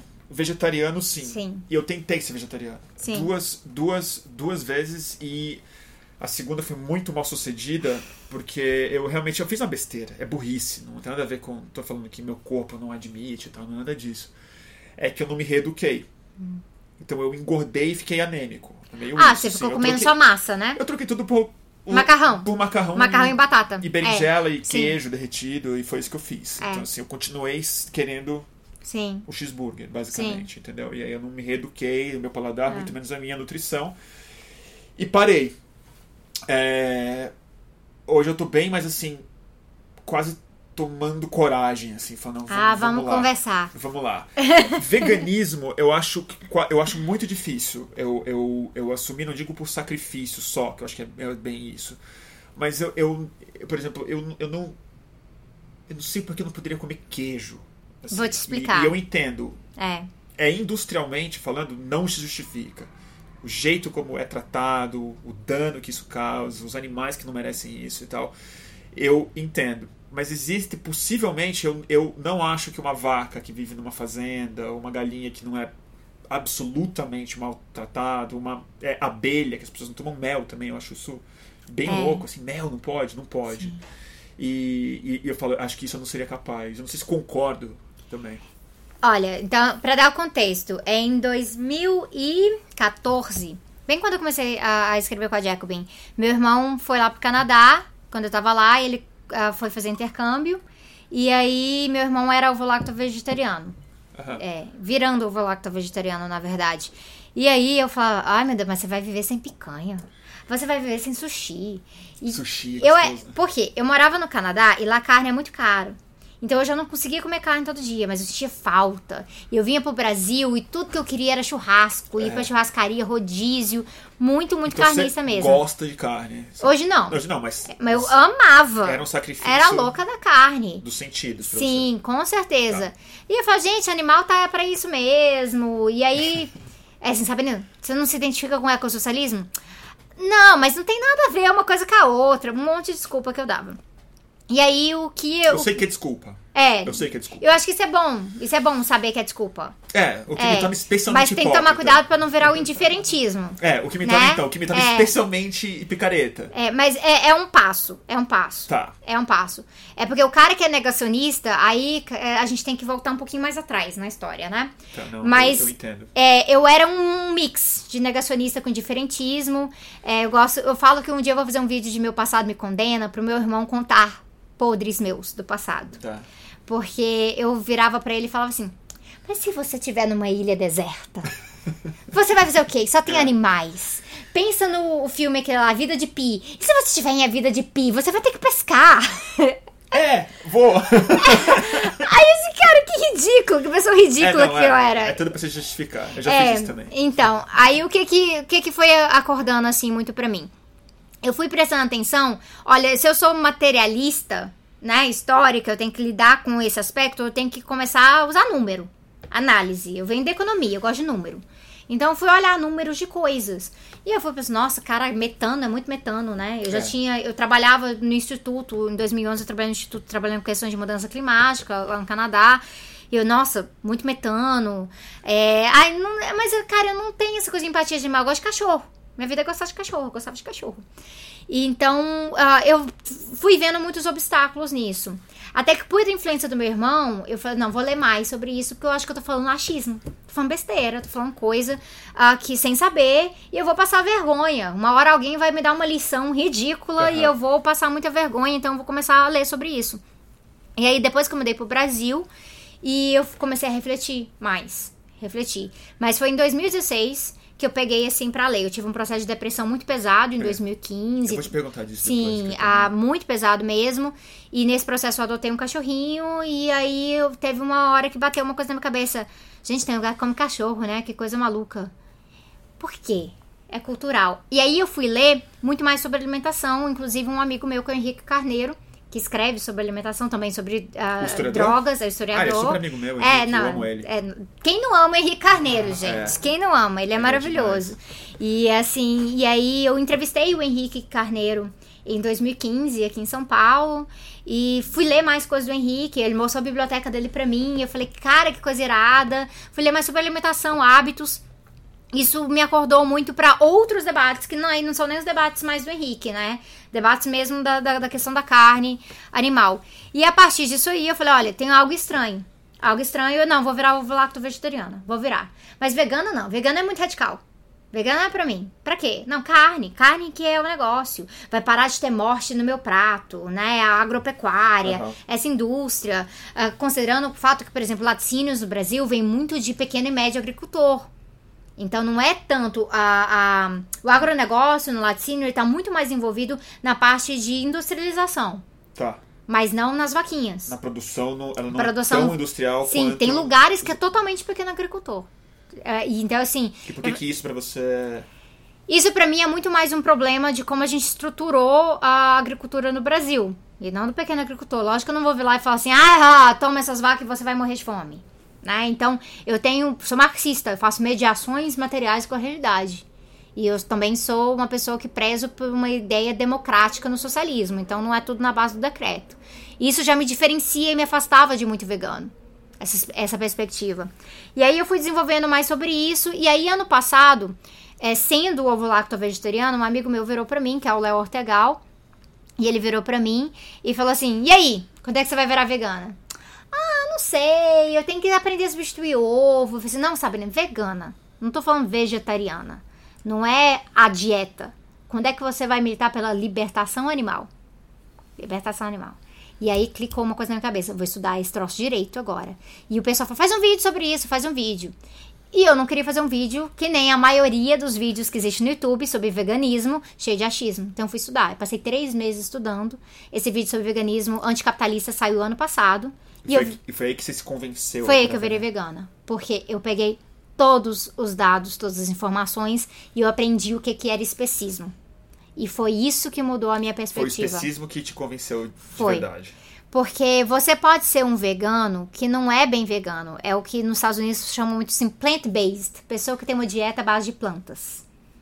E ela se importa com o animal ali, mas ela fica na parte do consumo individual dela. E eu sou Sim. uma pessoa como marxista, sei que consumo sozinho não resolve coisa nenhuma. Eu acho que é por isso que eu também, assim, fico muito acostumado com não dar esse passo, porque eu tenho essa sensação. O passo individual, ele também é uma mitologia que eu não, Sim. eu não compro, assim. Mas eu vejo que, assim, no, no- no quesito do capitalismo, por exemplo, ah, vamos boicotar tal coisa. Ah, é tal coisa que você descobriu que tem trabalho escravo ali, mas as outras é porque você não sabe. E outra coisa, exploração não é só esse tipo de trabalho. Exploração é mais valia. É. Então a gente vai ver isso em todos os processos. Você pode comprar de um lugar super é, ético, mais ou menos, ali, mais transparente, mas teve exploração na, Não, naquela é. produção. A estrutura do... É, então, você trabalhar com marxismo faz você pensar, não, eu tenho que pensar produção. E aí, pensar pauta de libertação animal, E é aí que o especismo... ele mexe com isso, por quê? Porque aí você pensa assim, não, eu tenho que pensar produção, porque eu sou marxista.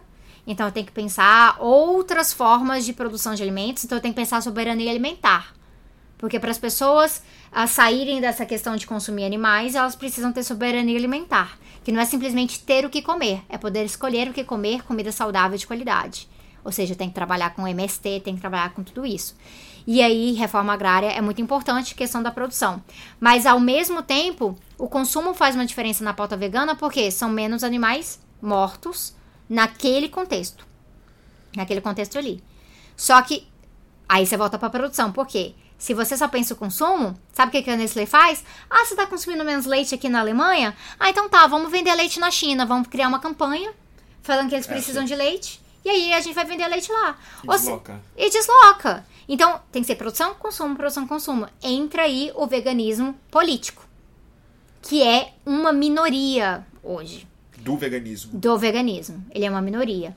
E é por isso que a gente questiona muito que às vezes a gente já talvez tem que abandonar o nome vegano e pensar libertação animal, porque libertação animal vai ampliar a questão e às vezes vai tirar um pouco desse lado da pessoa que não quer nem ouvir sobre a pauta, porque você sentou como vegano na mesa e já estão assim, ai, mas eu como carne porque o meu sangue é O positivo e não É, sei, é, é, é, é. Né? sei. A pessoa entra com Como isso. tipo indiano, é tal. É, é, né, vem um monte de história assim, ah, mas yoga eu vi que eu preciso... mas a melhor história que eu ouvi, galera, foi de um cara que falou que ele não poderia ser vegano porque pra mãe dele era mais fácil passar um bife pra ele de noite. Um cara de trinta e tantos anos. Ele foi, usou, usou a mãe como Usou desculpa. a mãe. Eu falei, cara, é- o seu problema tá muito mais profundo. Tá em outros lugares o seu problema. Realmente. né? é- pra mãe veganismo. dele era mais fácil passar um bife. Eu fiquei horrorizada com isso. Como ele ajuda a mãe, né? Nossa, como ele ajuda. O que eu queria falar pra ele assim, o mais fácil pra a sua mãe é não fazer nada e você passa o seu bife. Sim. Esse é o mais Te fácil ajuda muito. mãe à noite descansar e você faz a sua cozinha. Você Então, assim, é, com você eu tenho outra conversa. Eu tenho que começar por outro lugar. E aí entra essa questão. E a pauta, pauta do especismo é onde que vai tratar tanto da questão da abelha, por exemplo. É Da o- abelha, a- a- eu acho que era um problema. Por que, que a abelha não pode? A abelha, a gente tem uma noção. Uma vez um cara me contou isso assim, que ele trabalhava com mel. E ele falava, gente, ó, mas as abelhas estão desaparecendo e a gente tem é, o tipo de meliponicultura. É, É. importante para preservar as abelhas. Aham. esse seu hábito de de fazer isso, até que, até que tudo bem. Mas, geralmente, ah, para produzir o mel, eles fazem inseminação artificial de abelha rainha. Ah, para fazer isso, para tirar o sêmen ah, do, do macho, eles espremem e matam o macho a partir disso aí. Tem muita coisa deles trocarem abelhas rainhas e colocarem outras colmeias para poder é. alterar a qualidade. E aí isso, ah, isso mata muitas abelhas também nesse processo. E outra coisa é que o mel é da abelha, ele não é nosso. Ele é da abelha, ela faz pra ela. E a gente vai lá e rouba. E aí isso mexe um pouco comigo, tanto na noção do especismo quanto do marxismo. Tem alguém ali produzindo. Porque Marx fala de abelhas, né? Marx fala de abelhas. E ele não, ele não vai ter essa sensibilidade. Porque o dono do meio de produção é, Sim. é- é a gente. A né? abelha operária. Operária. A abelha operária. E eu vou lá e tomo a a- o mel dela, cara. Eu vou lá e tomo o mel dela. Pra muita coisa que eu posso usar melado de cana. Eu entendi. Então tem esse aspecto. O aspecto do leite ah, toca muito o feminismo. Tem um livro que chama Política Sex- Sexual da Carne, que inclusive tem um podcast de amigas minhas, a da Thaisa da Babi, que chama Outras Mamas, em que elas começam trabalhando com a questão da, desse livro, e elas me chamaram para um episódio que eu falei de ecossocialismo, e que tem uma questão muito que é de como são tratadas fêmeas no reino animal e como a gente se apropria da, da propriedade reprodutiva delas Sim, e sim, também do a, o fato que você a inseminação artificial de vacas, porque ah, muita gente acha que vaca dá leite, vaca não dá leite, vaca fica prenha É. e aí ela vai produzir leite pro bezerro dela. E aí o que, que a gente faz? A gente vai lá e pega o leite pra gente que Isso é é, somos os únicos mamíferos que passem, que tomam leite a vida inteira e de outra espécie, que é já uma coisa Essa. muito estranha. E o bezerro que faz. Ai, gente, bezerro não pode ficar lá muito tempo. Dá ração pro bezerro e depois vira vitelo. Então, a indústria do leite tá conectada também à indústria da carne. Ela não tá separada. Então, tudo tá muito conectado. Quando você começa a entrar nisso, você vai ver que assim, é um buraco de Alice. Você vai lá. É. Então, quando eu entrei nesse buraco de Alice pra fazer o vídeo, eu fui convencida de que, na verdade, eu não tava fazendo tão suficiente quanto eu achava. E aí tem um vídeo de um outro amigo meu que tá no YouTube, que é o Vitor, é o vegano Vitor, e ele tem um vídeo curtinho que é didático e assim, me matou o vídeo. Porque ele fez uma escala, né? Colocou assim: ah, a pessoa que come muita carne, café da manhã, almoço jantar. E aí você aqui que é ovo lacto vegetariano, né? E a, es- aquele, aquela pessoa que é vegana nível 5, que ela, ela pega a formiguinha e tira do caminho, né? E você colocou essas pessoas nos extremos. E você que é ovo lacto vegetariano, onde você acha que você tá nessa escala? Aí eu falei, gente, eu tô quase aqui. Tô quase aqui. E ele falou, não, você tá aqui, ó. Do lado da carne. Você tá do lado da carne. Você tá bem, porque as indústrias estão conectadas. E aí, como eu penso produção, sou marxista, aí eu falei, fudeu. Fudeu. Eu tô sendo. Eu tô totalmente achando que eu tô abafando aqui e sendo que eu não tô. E mesmo a, a maior parte da indústria, a gente tem que reconhecer, a maior parte da indústria tem sofrimento mesmo. Tem. Outra parte da pequena produção tem apropriação, tem exploração e tem a gente tirar o propósito daquele animal da natureza que nunca foi o propósito. é, Eles não nasceram para nos servir. E a gente está reproduzindo esses animais É. por nossa conta. É por nossa conta. Assim, tem um argumento que não é o que eu uso. Porque eu acho ele bem. Não é frio, é quase cruel. Ele é. Ele. Ele é evolutivo, na verdade.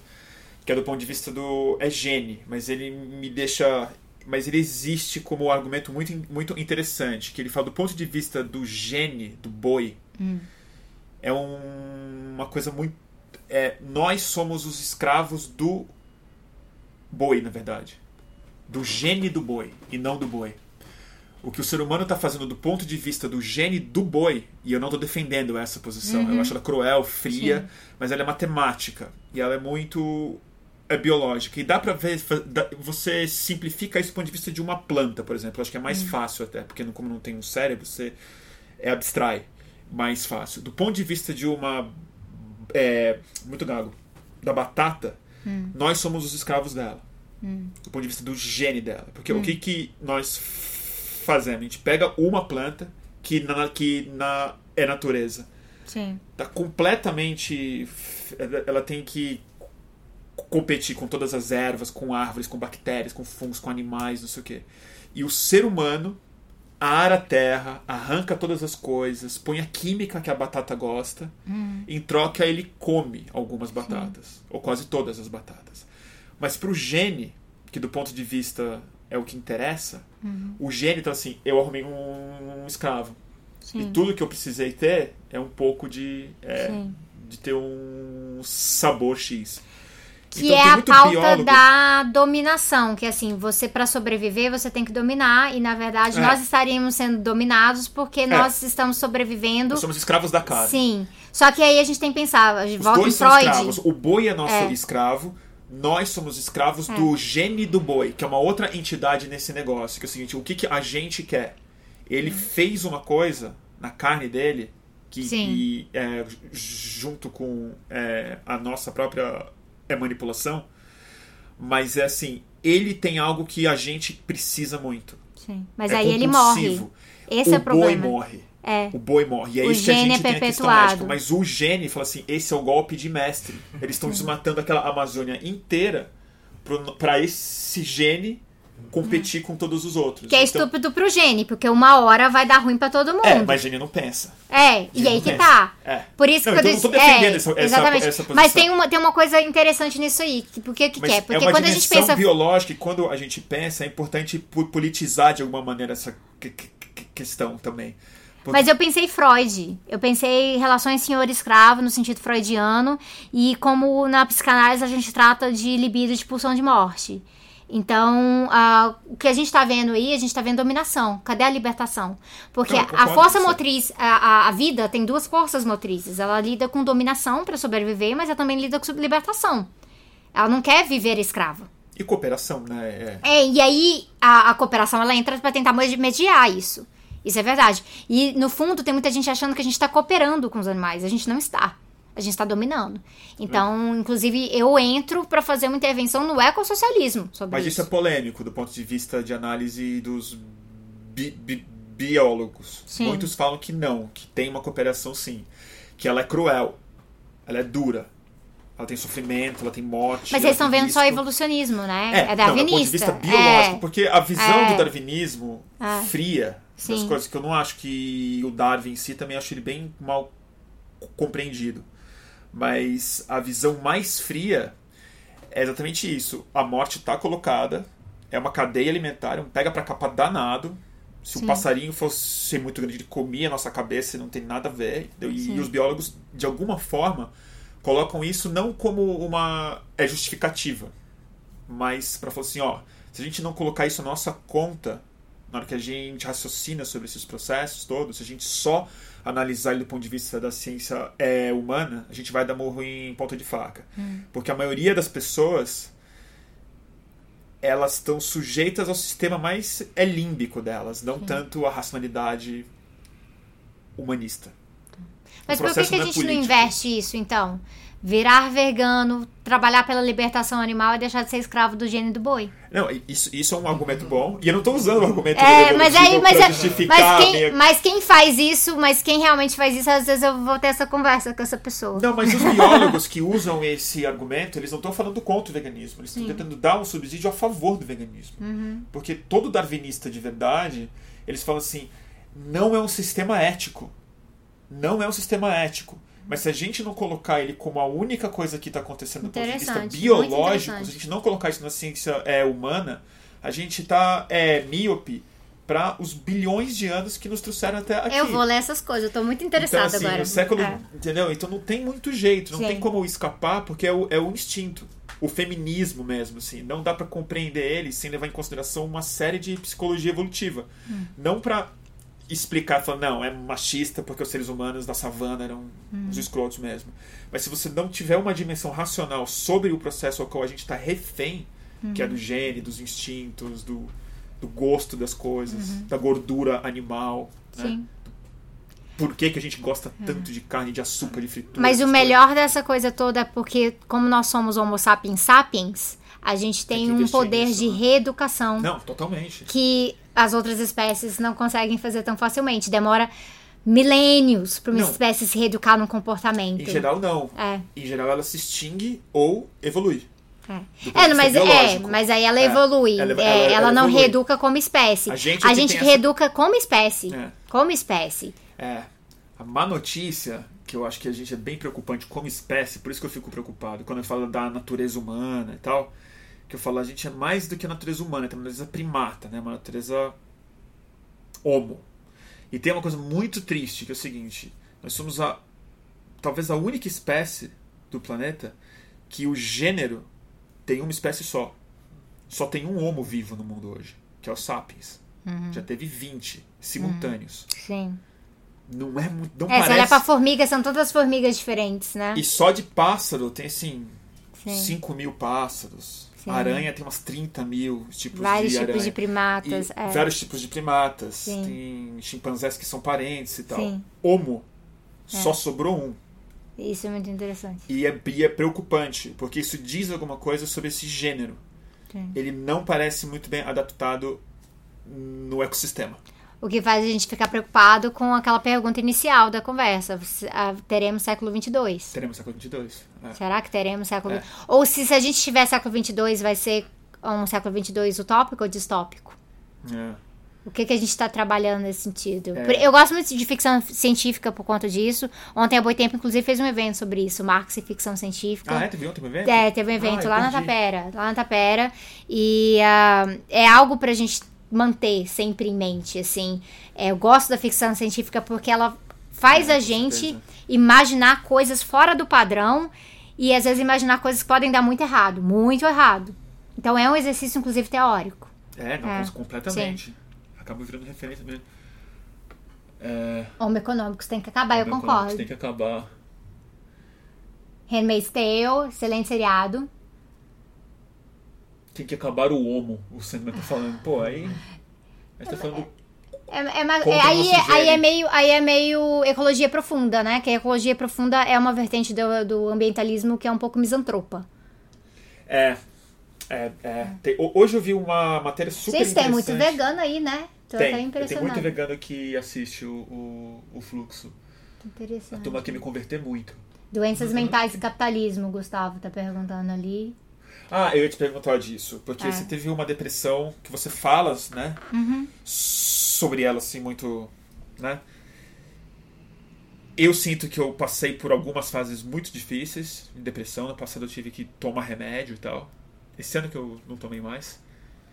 É, é um assunto difícil, não porque o assunto é tabu pra mim, mas assim. Como é que eu pergunto isso? O quanto você acha que a depressão, que hoje em dia é a doença mais epidêmica do mundo, Mal do século, né? e define grande parte da nossa geração?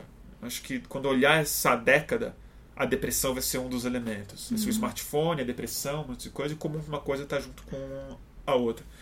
O quanto você acha que a depressão, essa epidemia, tem a ver com o modelo do homo econômicos, o homem político, assim, a relação entre saúde psíquica e, e a nossa condição política hoje?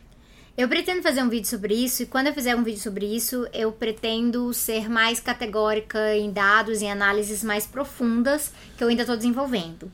Mas o que, que eu tenho são hipóteses hoje, né? Então, eu- talvez eu esteja falando um pouquinho de achismo, e daqui uns meses, quando eu fizer esse vídeo, eu vou falar outras coisas. As minhas lives são achismo puro, tá? Que bom. É diletante mesmo. Porque se eu tivesse que me preparar, É. eu não ia fazer porque eu me sentia um picareta.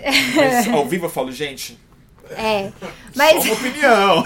O que, que eu tenho de suspeita? A gente tem algumas combinações é, que são sim de capitalismo. Talvez ah, existem situações que são depressão, mas que na verdade são capitalismo. Não são nem depressão, são capitalismo. Acaba virando um sintoma econômico que vai se traduzir numa, numa situação de saúde, porque é algo que eu vejo, por exemplo, na universidade hoje. Na universidade hoje eu vejo professores e estudantes ah, doentes. Todo mundo pirando o tempo inteiro. O nível de ansiedade muito alto. Muito alto. Ninguém consegue prestar atenção na sala de aula porque tem mil coisas que você tem que olhar, e mensagem no WhatsApp e no Facebook, e aquela, aquela visão da, de uma realidade fragmentada, e é muita coisa pegando, e as pessoas estão realmente adoecendo a partir disso aí. Mas não deveria ser assim, tem coisas que são mais fáceis de consertar se a gente tivesse pensando em estrutura, que às vezes não- a gente não precisaria de remédio a gente precisaria de qualidade de vida. Porque a gente está entrando numa geração agora que está encontrando uma realidade muito distinta do que seus pais tiveram. E isso a gente vê muito na, na América do Norte, em que os pais conseguiram, ah, tiveram American Dream, conseguiram comprar sua casa. E hoje não, hoje é trabalho precário, precário, precário. Aí chega um Trump e fala: não, vamos tornar a América ah, ah, grande de novo, baseado naquilo, sendo mais trabalho precário.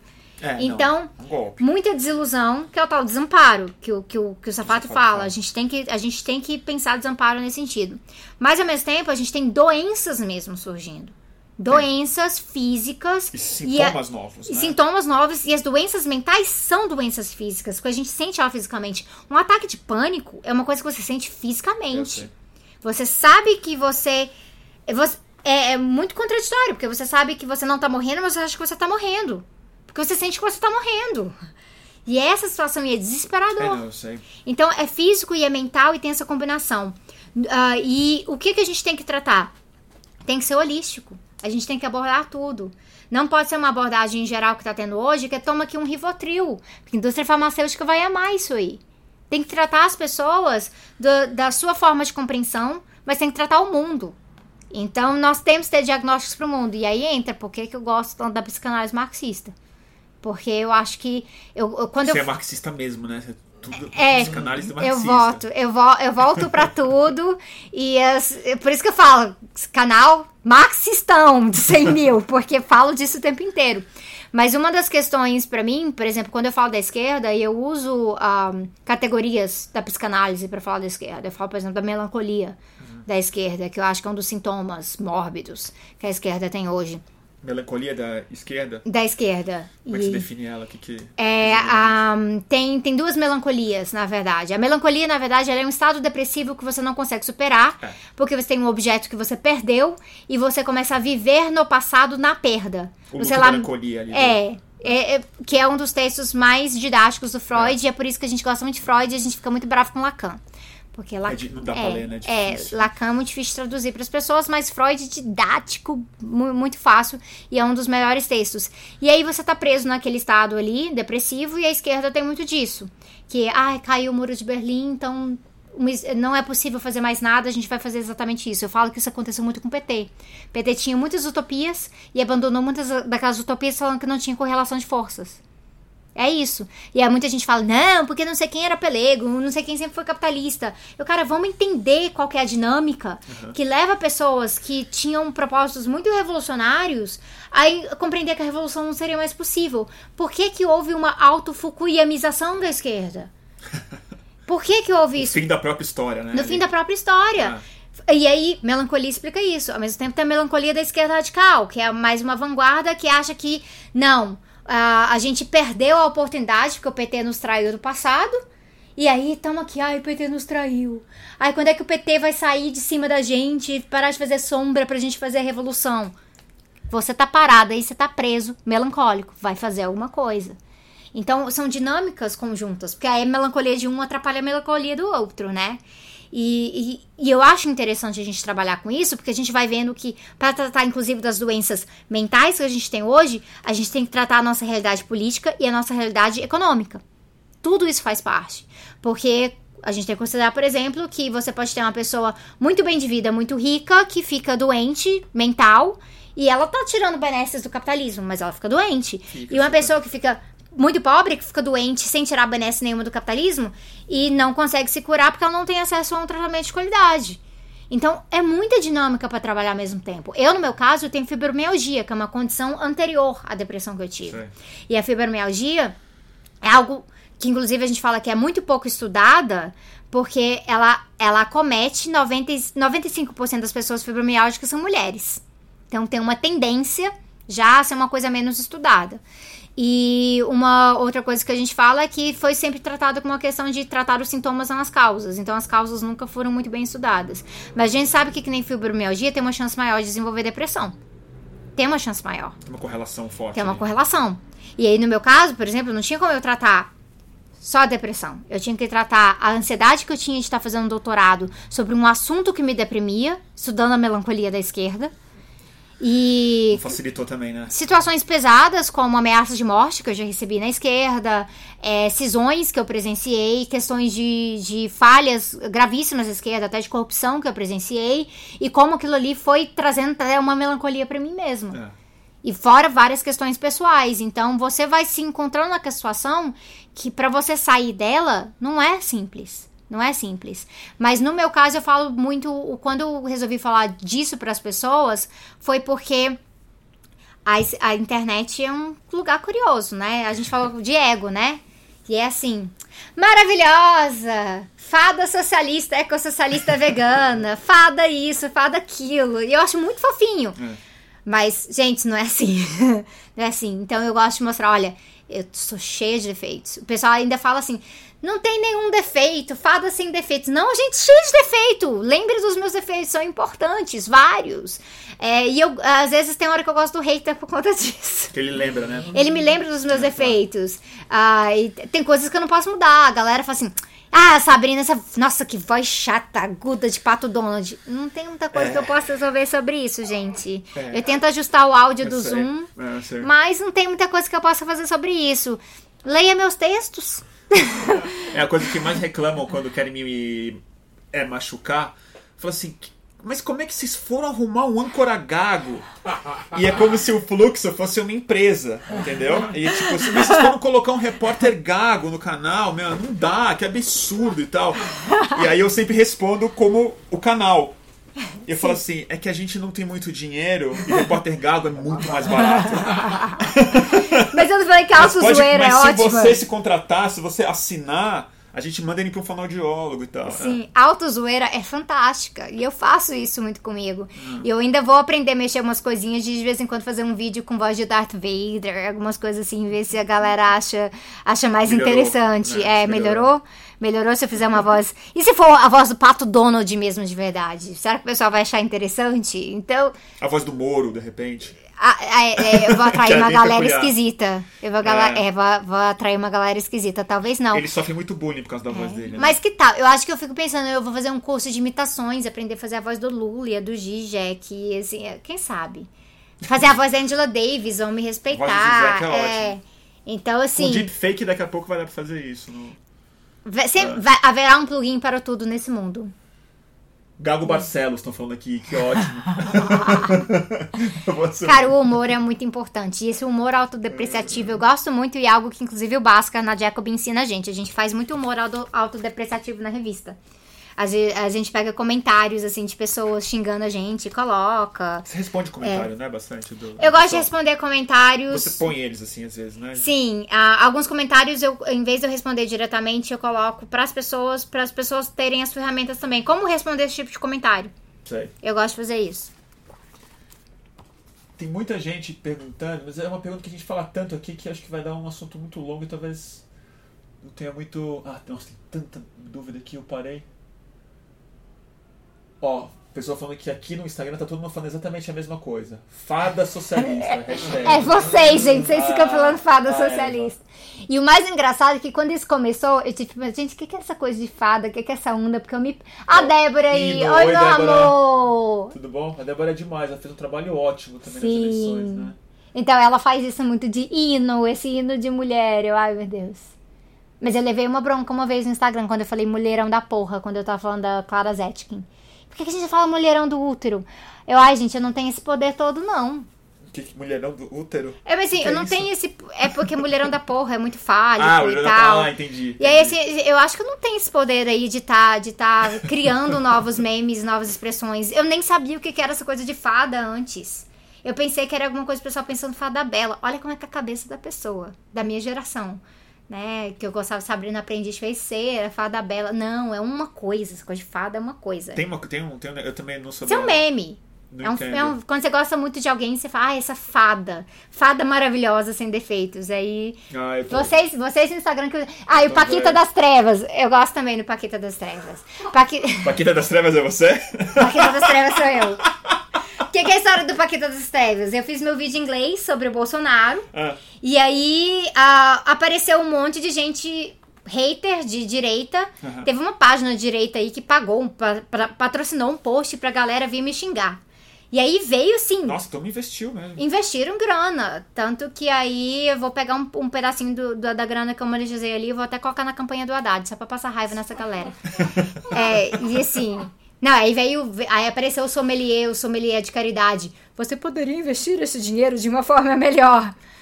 Não, gente, eu já, eu já trabalho com ONG, já faço essas coisas. Pode deixar. Esse especificamente é porque eu quero um- trabalhar um recalquezinho. Mas o. Esse vai irritar mesmo. É pra irritar É. mesmo. E aí, o que que aconteceu? Ah, começaram a me xingar. Volta pro seu país. Vai falar do seu país. O que que essa gringa tá dando pitaco no Brasil? Nem é seu presidente. Encheu de gente falando isso. E eu morri de rir, cara. Foi muito engraçado. E aí, eu fiz um vídeo ah, com meu irmão comentando esses comentários. E aí, um dos comentários que o cara falou assim... Essa Paquita das Trevas, não sei o que lá. Aí, Ah, ali você tá na mosca, né? Aí eu falei, nossa, cara, adorei, cara. Aí eu pensei, gente, nova fantasia de Halloween. A Revoluxuxa. É exatamente isso. Eu vou fazer assim, vou colocar um batom preto e aí eu vou colocar o símbolo da foice, como, eh, da, da, da foice martelo, assim. Pronto. É uma Paquita das Trevas. E aí tem gente usando. Aí, aí sim vai funcionar nas Sim. crianças. Mas eu descobri pessoas no Twitter ah, usando Paquita das Trevas agora como, como nome lá do Twitter, cara. Pessoal, O cara- Paquita cara- comunista, Paquita não sei o que lá. O cara criou um monstro. É desse jeito. Aqui tem muita fanbase mesmo. Vocês, ah, meu, ah, meu amor, lê o Thiago ali pra mim, volta um pouquinho, Bruno. Cadê? Ó, sobe, o Thiago, te amo, minha companheira. Tô indo dormir, mas fala do mutirão do bem viver. Muito fofinho. É, lá no DF, eu tava conversando com você mais cedo, a gente tá criando a gente não. Eu tenho que dar mais crédito, é muito mais as outras pessoas, porque eu tô muito ocupada terminando o livro agora. Mas o Tiago e mais uma galera muito massa vai fazer esse mutirão no Brasília. em Brasília, no, no, Distrito Federal. no Distrito Federal, no Recanto dos Encantados, que é pra tá. Ah, reconstruindo aquela área que foi grilada, né? Que é um, é um território. É indígena, né? É um território indígena que o, o povo chucuru uh, ajudou a fazer retomada, mas não é só para ser só para eles. É para ser um espaço base de movimentação indígena, de solidariedade lá. E a gente vai estar tá ajudando a construir e chama Mutirão do Bem Viver. Vão ser a partir de 22 de dezembro. Tem uma vaquinha agora que a gente está fazendo para levantar recursos para construir as coisas. É uma vaquinha de 25 mil reais. E a gente tá. Vai, vai ter bioconstrução, vai ter curso. Inclusive, a galera que quiser aprender a fazer bioconstrução vai ter um certificado no final, se você cumprir as horas certinhas. Vai ter mutirão de agrofloresta. Nossa, que demais. Vai gente, ser muito legal. Mesmo. É. Aí a gente precisa desses 25 mil reais para poder fazer acontecer realmente. Alimentação, estadia da galera, ferramentas, que é muito importante, para construir geodésica, para construir uh, coisas, uh, mesmo usando o barro do local, às vezes tem que comprar tora de madeira, esse tipo de coisa. Então, os 25 25 mil são para isso. Ótimo. Então, olhem, tem é, arroba mutirão, mutirão do bem viver no Instagram, gente. O PC Siqueira chamou a Priscila do Tese 11. Ontem, o PC fez um vídeo indicando vi, uh, canais e tal. E, e ele me chamou de Priscila. Priscila, Priscila Tese 11. E sabe o que é muito curioso? Minha vida inteira, quando as pessoas não levavam, lembravam meu nome, me chamavam de Priscila. Nossa, tem alguma coisa, a minha vida inteira. Sabrina ou você acha que é a sua cara? Uh, deve ter cara de Priscila. Outro, você ver o grupo eu... de controle com. Mas sempre Sabrina. foi, quando erram o meu nome, ou é Priscila ou é Sara. Ou é Priscila ou é Sara. Sara faz sentido quanto Sá, né? Mas Priscila, nunca que entendi. É. é, a gente virou isso. Eu agradeci o PC pela, pela indicação e falei, a Priscila agradece. Ó, tem uma pessoa insistindo numa dúvida aqui. Não sei se vai ser uma resposta muito, muito longa, a gente não pode demorar muito mais. Estamos com duas horas e tem que pedir ainda as dicas da Sabrina pra Priscila é nome de feiticeira também, é? É verdade. Ó, tá vendo. É, queria que você falasse que você, você disse que você é uma ex-radfem. Ah. Você fez essa declaração? Eu sou uma ex-feminista radical. É, é, o termo radifemo hoje em dia ele já tá virando meio que outra coisa. E eu tenho um cuidado. Mas você acha que ele era outra coisa e você abandonou o tempo que o termo é porque hoje em, dia, hoje em dia o termo radifem, ele é usado para tratar de um certo tipo de feminista radical que não é toda feminista radical. Então, eu tá. acho que a gente tem que levar isso a sério. O já é mais específico do que a Ele é mais específico. Que... Inclusive, o Radfem tem sido muito usado hoje em dia pra, uh, como um sinônimo de TERF, né? Que, que veio de uh, Trans Excludent uh, Radical Feminist. Que, que, tem a ver com a com trans, trans excludente, né? ser trans excludente ou até aceitar, mesmo transfóbica, porque tem... Não aceitar a identidade Sim. é feminina. Sim, tem Sim. mulheres que se identificam com feminista radical que são não só trans excludentes, são transfóbicas realmente, usam os nomes de registro das pessoas trans é. e, e, tudo mais. E isso é uma coisa que eu acho terrível, eu sou totalmente contra, mas eu acho importante a gente entender um pouquinho mais o que, que é a origem do feminismo radical. O feminismo radical, ele vai passar muito por, esse, por essa ideia de que o gênero ele é imposto, e aí a gente não deveria estar tá favorecendo eh, estereótipos de gênero, esse tipo de coisa, e que a raiz da opressão das mulheres é sempre essa opressão. E eu já sou feminista marxista hoje, então eu vejo a coisa por um, uma outra pegada, que a questão do patriarcado e do machismo é, são questões que afetam as mulheres, são realmente de gênero, mas são relacionadas também a questões econômicas, muito ver a mulher como propriedade, o papel da mulher no capitalismo e assim por diante. Mas eu já fui feminista radical, durou uns seis meses. É, durou uns seis meses, foi quando eu me descobri feminista, e porque muitos dos círculos de feminismo radical acabam sendo muito acolhedores na é. raiva que a gente sente de homens que nos fizeram mal. e é porque elas trabalham muito com isso mesmo. Uh, essa questão do papel masculino, opressor, mas depois, quando eu descobri o marxismo, eu acabei me distanciando. Mas a, a Radfem hoje em dia já é uma coisa um pouquinho mais complicada, mais complicada. Nem toda feminista radical eu chamaria de Radfem. E tem muita feminista radical que, inclusive, briga que as, as radfems deturparam o feminismo radical e tudo mais. Estão atrapalhando a conversa Estão atrapalhando e tudo mais. Só que o feminismo radical sempre teve essa visão um pouquinho mais uh, centrada na oposição homem e mulher. Eu já tenho uma visão um pouco mais inclusiva de homens no feminismo, como aliados. Sempre tendo cuidado, sabendo que eles não são sujeito do, do, do feminismo, mas o feminismo, na minha perspectiva, não vai muito longe se não estiver fazendo reeducação de homens. Então, assim, não dá simplesmente pra aquela coisa, baixar um decreto, falar, vocês vão agir assim assado. Tem que conversar com as pessoas, porque você não vai adestrar um homem, gente. Não é assim que funciona. Nem cachorro funciona bem dessa maneira. Então, temos que ter um pouco desse cuidado. Respondido. Turma tá conversando entre si. Gente, teve um vídeo de uma doida dizendo, usando o oposto decálogo de Lenin, e aí descobriu o Tese 11 através disso. Você é bem didática. Muito, muito, muito obrigada. E eu ainda falarei do decálogo de Lenin no canal. Patriarcado. É. Muitas dúvidas, gente. A gente já tá chegando. Gente, já tá com duas horas.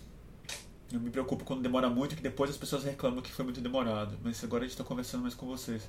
E Sim. drogas, as pessoas sempre pedem pra Esse falar é meu irmão. Drogas. O Samuel? É o Samuel. Oi, Samuel. Dá, dá oi pro Samuel, que ele gosta muito de você. Salve, Samuel. Você tá perguntando sobre ayahuasca. Sim. Você já tomou? Eu, eu pratico. Ah, você é, pratica? É, você toma ayahuasca é eu comungo ayahuasca, é, não com tanta frequência, porque eu acho que eu não tenho. Eu não sou evoluído o suficiente para conseguir processar com muita facilidade. Então demora meses que eu fico processando um trabalho. Mas eu É. acho que é o certo, sabia? Porque toma muito, eu acho que. Não, tem gente que vai toda semana, eu não entendo sei, isso. É, e assim, a ayahuasca é muito legal porque me lembra de um livro que eu achei na, na, na, livra, na biblioteca pessoal do Henrique Carneiro Qual? sobre isso. Um livro que quando eu fui entrevistar ele, a gente ficou folheando e eu falei, ah, eu tinha curiosidade. A ayahuasca é interessante porque quem me apresentou a ayahuasca de verdade foi o meu irmão quando eu tinha depressão. E ele falou, olha, eu vou atrás dessa ayahuasca pra eu ver se ela é boa pra saúde mental. Pra compreender. E aí ele Ela é. começou a ir, É. começou a ir, e eu não podia ir porque eu tomava remédio tarja preta. É, não dá. Quando eu saí do remédio tarja preta, eu falei, não, eu ainda tenho muita coisa pra lidar com a minha cabeça. E aí eu comecei a ir, eu costumo ir assim, três, três em três meses, quatro em quatro meses. E não é, não é Daime, não é União do É Vegetal. xamânico. É, Um ritual mais. é o Instituto Universalista. Tá. Então, que inclusive é vegano. E lá, lá tem muita sessão de ayahuasca no Distrito Federal. É um polo É muito, mundial, né? muito, muito, muito. É, assim, e, inclusive eu tenho alunos que falam, ah, enteógeno, isso, aquilo, o pessoal participa. E pra mim, isso cumpre inclusive um papel intelectual. Eu já tive altas conversas com Marx na ayahuasca. É, eu sei como é que é. Não tive tanto, tanto com o Max, porque eu li Sim. muito Max, mas eu tenho altos papos com as pessoas que Eu conversei com o Newton uma vez, isso foi muito Com o curioso. Newton? É, eu gosto muito de astrofísica. Muito. Eu também, é, é. eu amo. Então eu tive, conversei muito com, com, com o Newton e eu acho que me faz uma pessoa melhor e me ajuda, inclusive, a lidar com o YouTube. Se eu tiver assim, com uma carga energética de energia ruim das pessoas, a ayahuasca me reseta É, um pouco. Eu, engraçado, eu acho que eu nunca falei disso, é a primeira vez que eu tô falando disso. E a ayahuasca, pra mim, é uma dessas questões de falar, olha, é, aprendendo mais uma vez com o Henrique, que drogas e dro- drogas, tudo é droga. E que o ser humano cresceu, cresceu, se, se tomou o jeito com drogas. Eu concordo. É drogas. Pra E ele mim. participou do, do podcast da autonomia literária, esse último agora, que é o Zona Autônoma Literária. Ah, eu vi E uma foto. Sim, e ficou muito da hora. Então, pra quem curte podcast, ficou muito bom esse episódio com o Henrique. Eu vou voltar no Instagram em um segundo, gente. Vai cair aqui, a gente volta. Então vocês entrem aqui a um segundo para encerrar. Salvar. Você sabe que Alguém, eu fumo bastante maconha. Vocês estão confessando que- a vida aí, hein? Eu sou praticante da maconha Huasca, meu Deus. Você sabe que eu comecei a fazer live na minha vida em 2011? Por causa de psicodélicos, porque eu não falava de política. eu não gosto muito de política, na verdade. Inclusive, foi uma das coisas que meu irmão falou pra te falar, que ele sempre admirou isso também, porque ele. Eu, ele, eu, ele eu é realmente não gosto interessado de nisso. política. Assim, ah, eu, eu não sou muito versado, eu, eu não leio muito, eu nunca estudei é, muito. Ela só me deixa muito incomodado e muito puto. Porque eu queria viver num lugar que tivesse uma política boa pra não ter que me envolver. Sim. Assim, toca pau aí, administra o Estado, faz as coisas, ótimo, um beijo, entendeu? Vou fazer outras coisas. E, mas eu comecei a fazer live em mídia independente por causa dos psicodélicos, que era o que eu cobri gostava mais de estudar. E foi, foram os psicodélicos que me impeliram a me envolver com política. Quase nas viagens, assim, falando assim, cara, você já entendeu, você já tomou o suficiente, você já viu as coisas que tinha que ver aqui. E você já tá ouvindo a mesma música o tempo inteiro. Quantos mais. Agora você vai ter que, tipo. ir pro mundo material, assim. Agora chegou a hora de fazer coisas e tal. E mudou o jeito como eu vi a minha, a minha profissão. Por isso que eu comecei a fazer live gago, tímido, não sei o quê, porque assim. O jornalismo na minha cabeça virou uma questão de expansão da.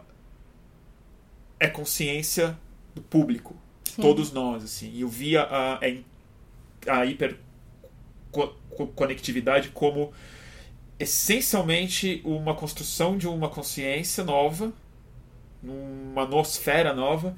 E eu falo, gente, ou a gente compreende isso e faz com que essa coisa seja mais psicodélica, mais expansiva, mais hiperconectada de verdade, ou vai ser, uma, ou vai ser muito complicado e neurótico. Eu, eu tive um momento na ayahuasca que eu achei assim, a gente vai resolver o mundo, um- num trabalho que eu tive assim, a gente vai dar ayahuasca pra todo mundo e a gente vai consertar até o Bolsonaro. Essa era a minha Ah, não, eu cabeça. tenho, eu tenho isso também. E assim, eu vi o Bolso- Bolsonaro num trabalho de ayahuasca ano passado. Antes dele realmente se lançar Você como ele? candidato à presidência. E eu vi ele e falei, gente, esse cara ia precisar muito. Ayahuasca ia ser bom pra ele. Até que eu descobri que teve um monte de diretor de instituto de ayahuasca esse ano que declarou voto nele. Não, um monte. É, eu fiquei, cara, que coisa horrorosa. não, não. Como que o reacionarismo tá tomando Isso- conta dos institutos. União do Vegetal, essa galera. Porque deixa eu falar, isso é uma coisa- ilusão que eu tinha, e muita gente tinha nos anos é, em 60 e meios. Não só o Leary falava tem que dar pra todo mundo e tal, mas teve gente que, que todo mundo que toma muito ácido, principalmente ácido, que é o meu favorito, é, fala: não, vamos jogar na caixa d'água e vai dar tudo certo. Sim, Vamos jogar na bebida isso. do Bolsonaro, vamos jogar na bebida do Maluf, vamos jogar na bebida do Michel Temer e vai ficar tudo bem. Mais do que isso, não é que os caras vão pirar, não sei o quê. Tem um processo que acontece com muita gente que toma muito ayahuasca, muito ácido, que ele é falsa, você dissolve o seu ego falsamente. Porque ele dá um sentimento muito inflacionário Sim. também. De que você viu algo muito especial que as outras pessoas não viram. E dá muita certeza. Então você sai do trabalho e você sempre tem uma epifania pra contar pra alguém. Tipo assim, eu descobri, eu saí do, eu saí do meu último entendi trabalho tudo. de ayahuasca. Aí Thiago tava lá, minha amiga Camila tava lá também. E aí eu virei pra eles assim, gente, eu descobri que a vida deu errado. E eu preciso contar pra vocês que a vida deu errado. eu É, tava não. assim, trollada com isso na cabeça. Aí depois, ah não, agora não, passou, passou. É, não, e tem umas lições que É. fica, que dura pra sempre mesmo. Mas assim, eu vi muita gente pirando e eu tenho muito medo de dar psicodélico, porque o que tem acontecido com a ayahuasca, principalmente aqui. É um assunto tão longo que dá dá uma live inteira, mas assim, vou tentar ser bem é objetivo. Turma de fundo de investimento tá tomando muita ayahuasca. Mentira! A preços exorbitantes. Resorts de ayahuasca e tal. Eu fiquei sabendo quando eu tava no Canadá, é, tem um ex-namorado meu que ele era fascinado por estudar essas coisas também. E aí ele falava: olha, o pessoal tem pro Peru. E eu queria. Não, Peru tem é, um turismo que o que pessoal tá- tá... vindo pro Peru tomar ayahuasca, Aliás- só que aparentemente alguém morreu. Porque, sei lá, foi pro meio do mato, alguma Ah, bom, coisa. essas É, porque a morrem. dose, a dose pra você ter overdose de ayahuasca é muito alta, Não, né? você não morre de overdose. É. Você morre de acidente. Sim, de É. acidente e tal. E que, nossa, e tudo mais, que coisa maluca e tal. E assim, ele tava, começou a pesquisar isso na época. E eu olhava e falava assim, que isso? É a mesma coisa que peiote? Eu ficava meio sem, sem entender o que que era. Eu não era tão ligada nessas coisas. Ahm, mas assim, a própria fibromialgia me fez pesquisar mais, porque o melhor remédio de fibromialgia chama-se canabidiol. É. É CBD, isso. né? É CBD. É a melhor coisa que tem. É. É lírica, simbalta, tudo uma bosta. E, mas aí eu passei a estudar um pouquinho sobre essas coisas. Mas eu lembro que tava tendo uma onda de canadenses indo pro Peru. Não, tem há muitos É. anos e não é sustentável. Eles estão extinguindo grandes. Que é a borracheira. pedaços. Não é, é, é, o cipó. A Banisteriopsis. É, Banisteriopsis capi, que ele tem que ser muito antigo para ser bom e Sim. com a força mesmo e tal. E a Califórnia, o Canadá e os europeus estão indo com tudo e, o, tu, e é super caro. E tem muito charlatão. Muito charlatão e, e, e, muita gente que assim, que eu acho que o budismo de resultados, hum. de muita hum. gente rica, Sim. ayahuasca de investidor e tal, eu acho que ela ayahuasca tem uma de investidor. Mas tem muito, tá? E não é de agora. Tem bastante, há bastante tempo. Isso tá é o bom nome de Twitter também, ayahuasca é. de investidor. Ayahuasca coach. Mas é o que, o que tem muito que eu acho que serve o budismo, principalmente para esses caras que votam no Bolsonaro e são budistas e tal, tá cheio, é, é para se perdoar, não no sentido cristão da palavra, no sentido assim, tudo é impermanente, ah. tudo é karma, isso aqui é uma ilusão. Tanto Sim. faz ser rico ou ser pobre. Sim. Sabe? Existe uma dimensão maior. E acho que é a ganância máxima que a pessoa quer. Sim. Porque ela não quer simplesmente o mundo material inteiro. Ela quer também, assim, ela também vai transcender. Sim. Sem mudar um hábito.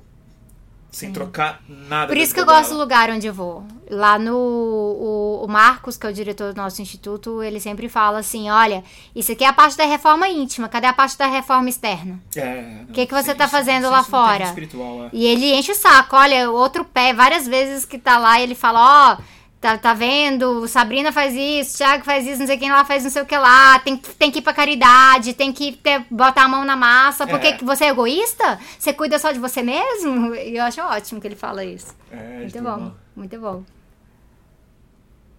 Apropriações da ayahuasca. Tem. tem Alguém que zoado. O vale, do, vale do Silício, muito, né? Toma, toma, toma muito ácido para fazer programação de startup.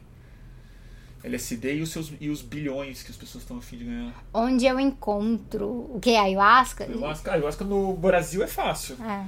é o lugar onde, no fundo, mais tem gente capacitada e plantas Sim, e experiência. e é, tem é que legal. procurar lugares sérios.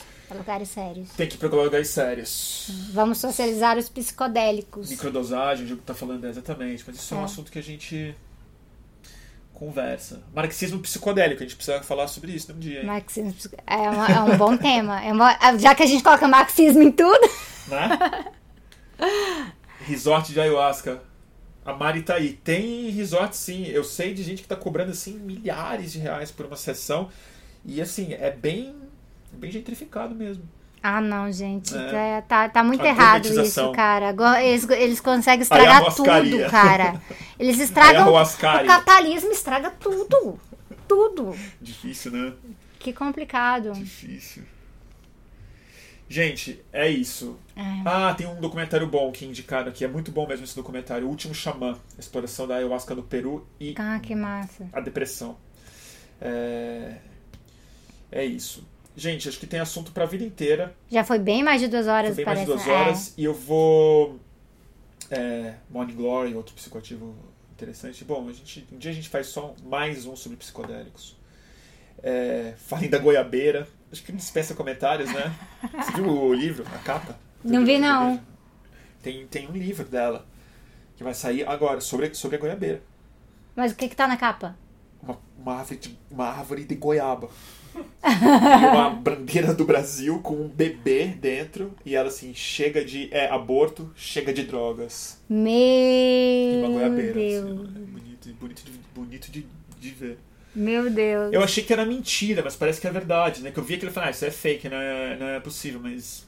Ah, pode ser um é meme, gente, a gente nunca sabe. Jesus na goiabeira, nossa ministra. É, bom, o que a gente é, sempre faz no final. O livro sai quando? Gente, o livro sai quando eu terminar ele. Mentira. Eu tenho que entregar ele pra editora agora esse mês, entra em pré-venda em janeiro. É isso. Em janeiro já.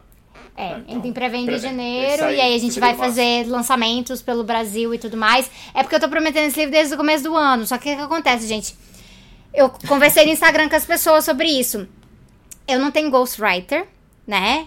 Eu não tenho a, eu não tenho e eu nem exploraria assistentes de pesquisa para fazer as coisas para mim.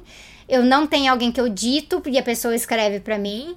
Eu também não tenho o caso de alguém, ah, eu tô ali fazendo a coisa, escrevo de qualquer jeito e alguém vai lá e conserta. Eu faço, eu faço, que nem o canal, eu mesmo faço. E como o livro, ele vem da pesquisa da tese de doutorado, mas ele não é tese de doutorado, Eu pesquisei muito, eu passei muito mais pesquisa e eu milito muito e eu trabalho muito e tenho canal, o livro acabou saindo totalmente E teve da eleições, lógica. né? E teve eleições e eu tive uma crise de fibromialgia em julho que durou o mês inteiro praticamente. Eu fui melhorar do- dois dias antes de ir pra, pra Flipei, em Paraty. Então, atrasou todos os meus cronogramas. Mas agora, gente, eu tô no capítulo final, então agora não tem erro. O que eu tô fazendo é cortando, porque eu tava contando ali no Word, eu tava assim, ah, esse livro tá da hora, tá 250 páginas. Aí o Cauê da Autonomia falou pra ele, não, Sabrina, isso aí tá mais pra 550. Você tem que pensar como é que fica no livro. Eu, não, Você escreveu, você- então você já tem um livro, um, assim... Ele tá muito longo. Você tem um Então, manuscrito de 550 páginas? é quando você coloca em formato livro, seria isso. Você então, eu trabalha tô... muito, pelo Então de eu tô cortando as coisas porque ninguém quer ler isso, nem eu. Nossa. Então é isso, tô cortando as coisas. Nossa, como é que você consegue escrever tanto? Dicas de filmes tem Então. um destaque lá no Instagram, lá no meu Instagram do Tese 11, com várias dicas de filmes e documentários. Então, a gente sempre faz as nossas lives aqui e no final eu sempre dou dica de livro, filme, Sim. alguma coisa que tá acontecendo. E quando tem convidados, convidadas, Sim. eu terceirizo. Ah, tá bom. Então, o que, que você recomenda para as pessoas que você ainda não recomendou ou alguma coisa que a nossa conversa te, te remete? Ah, cara, então eu vou falar uma coisa que não saiu ainda, mas o Henrique Carneiro vai sair com um livro novo agora. Ah, é? É, vai sair pela autonomia literária. Inclusive, é por isso, por isso que eles estavam gravando o podcast. Ah, que legal. Então, é que chama o livro assim. Ai, você sabe, Vitor? O Cauê que vai saber Bom, de não qual. saiu ainda. Então é o livro novo do Henrique Carneiro, Sim, da Autonomia Literária. Sim, que vai sair agora. Eu tenho o livro E- dele aqui, anti- algum antigo. Sim, mas é a, Isso é tudo drogas, isso aqui, ó. o- a autonomia vai fazer uma série, um selo chamado Tabu, que vai tratar desses temas, vai tra- tratar de drogas, aborto, essas coisas Ah, que todas. Ótimo, gente. Então vai ser, vai ser bem tenho do massa. Henrique, eu não sei onde tá. Tá misturado. Exatamente. É até um que o Eduardo Bolsonaro pegou, que tem os artigos que ele ajudou a organizar, eu acho. Ah, Você é? viu isso? Que ele foi em alguma universidade. Ele foi, Foi na de Chavando o Poder? Não, é o é, Drogas, uma história social, uma Ah, coisa assim, sim. que acho que. Ah, se eu não me engano, o Henrique foi um dos organizadores. Eu sei que tem o Maurício, o Fiore e o. A Bia Labate. Bom, enfim. É, e aí o pessoal que tá interessado na coisa do veganismo tem o Política Sexual da Carne, que é Política interessante, que é essa parte que onde o feminismo se encontra com isso. E se eu tivesse que sugerir um filme, eu tô eu continuo sugerindo, eu gosto de sugerir documentários, gente. É porque se eu for sugerir filme, eu quero sugerir série, sempre vai ser Doctor Who, que é o que eu faço todo mundo. É, mas ah, o Leonardo DiCaprio tem um documentário massa, que é Before the Flood. Eu não vi, sabia? Cara, é massa. E ele leva um esporro Por quê? no meio do documentário de uma senhora indiana.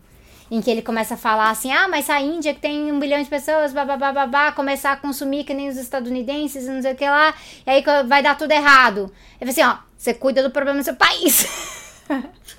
Foi ótimo. Vocês estão fora de controle. A gente aqui tá querendo parar de cozinhar com esterco.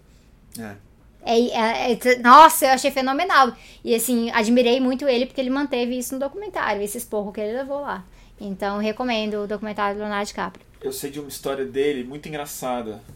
Eu entrevistei uma vez um- uma liderança indígena da é, aldeia que o Leonardo DiCaprio foi com a Gi- Com a Gi- Gisele, a Ah, Gisele. esse é velho, então. É bem velho. É, e eu entrevistei tá. o cara muitos anos depois e tal. E aí quando eu perguntei, ah, Leonardo DiCaprio foi lá na sua dele, começou a rir pra cacete. Eu falei, o que aconteceu? Ele falou, não, que eles é, fizeram uma é, peça com ele. Porque eles pediram pra pintar ele. Ah, a gente quer ser pintado pra fazer a foto. Eles não gostam muito disso, porque o cara não é e tal. É. Aí eles fizeram uma pintura de. É mulher nele.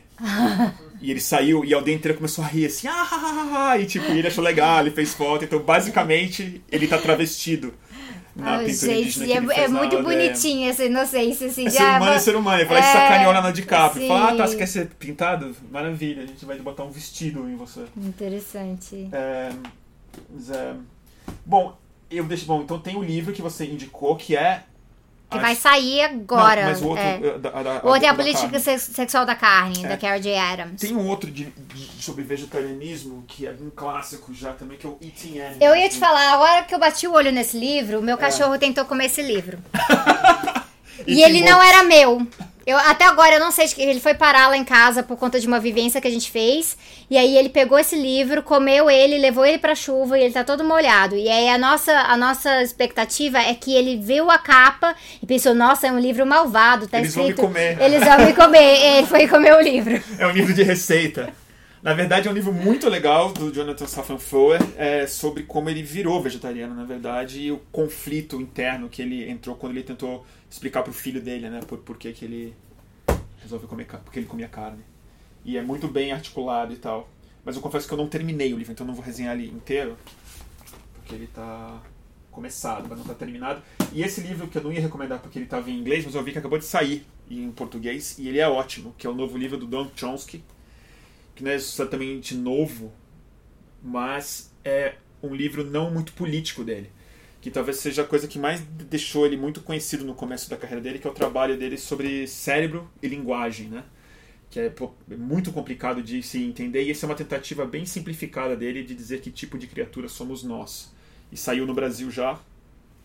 E não é muito político no sentido da análise Ah, mas a, é, tem que o Chomsky é linguista, né? O pessoal Ele é esquece linguista, isso, ele é né? linguista. O E o pessoal trabalho esquece isso. mais assim denso da vida dele é nisso, é que ele é um gênio em tantos, tantos aspectos, ele fala tanto sobre isso de maneira tão articulada, mas essa é um- uma tentativa do Noam Chomsky de definir o ser humano do ponto de vista da sua identidade psíquica e tal. Então é um, é um trabalho bem ambicioso, na verdade, dele da vida inteira, mas é, colocado de maneira sucinta. Então, é que tipo de criatura somos nós? Alguém tá achando que o Vitor tá entediado lá no fundo. Não, Vitor, não tô tá- não. Ele não tá não, tá? Nicolas, o, o Vitor não tá entediado. Diz ele. Então tá, turma. É, a Sabina mora em que estado? Mora em Brasília, né? Sim. Mora em Brasília. Então tá, Sabina, mais algum recado? Bom, sigam a Sabina no canal dela. Sim, Vamos mas sigam outras pessoas legais também. É, então faz o seguinte, pra en- encerrar, dá umas dicas de outras pessoas que você recomenda que estão fazendo um trabalho que você acha que tá me- nessa mesma rede, nesse mesmo campo. Tá, é Débora Baldin, que é minha dupla. Então vão lá atrás da Débora. É, meu irmão tem um canal, Cifra Oculta, que é sobre criminologia, Como é drogas. Cifra Oculta. Cifra oculta. Isso. Tá um pouquinho parado, porque tá te- ele tem que terminar a dissertação de mestrado agora, mas tem uns debates bem legais sobre a criminologia lá, desencarceramento e tudo mais. Ah, vão atrás do Humberto, do Saia da Matrix, porque ele tem debates de economia muito massa, ele tá sempre refutando esses argumentos de liberais, de anarcocapitalistas. Aí o Humberto, ele é um nosso veterano, né? Ele tá, ele tá aqui faz quatro anos, tava Abriu a sozinho. aí. Abriu a trincheira ne- nesse negócio todo, ele é muito legal. A, a Mari, do canal Púrpura, que é uma outra amiga minha, que tá, tava antes de mim. E ela é muito didática, gente. Ela é muito didática. Ela é, ela, ela é de um campo político um pouco diferente do meu, então ela já tá mais atrelada a- ao campo petista e tudo mais. Ela é super didática. Ela explica as coisas sem, sem ter. Qualquer pessoa entenderia. Eu acho fantástico os vídeos dela, são vídeos mais curtos. Ela faz boas lives de manifestação também, acho legal. E tem. Ah, cara, tem uma, mais uma porrada de gente. O Igor Leone, que tinha o quadro no Justificando, coisas que você precisa saber. Agora ele tem o canal mesmo, coisas que você precisa saber sobre questões jurídicas. Tem o o Jones Manuel, que responde perguntas difíceis, tipo assim, Che Guevara era um monstro e coisas assim. Então ele tem um vídeo sobre isso. Ah, e aí tem mais uma porrada de gente que fazem vídeos de várias formas. O Clayson faz muita live. Ah, Leitura Obrigatória é um canal muito bom de história que eu fiz uma participação explicando o tripé da sociologia lá. Então tem muita gente legal. Muita gente. Fiquem só longe dos caras que dizem que são progressistas, mas são super machistas. Fiquem longe desses caras. É isso. Turma, muito obrigado pela audiência.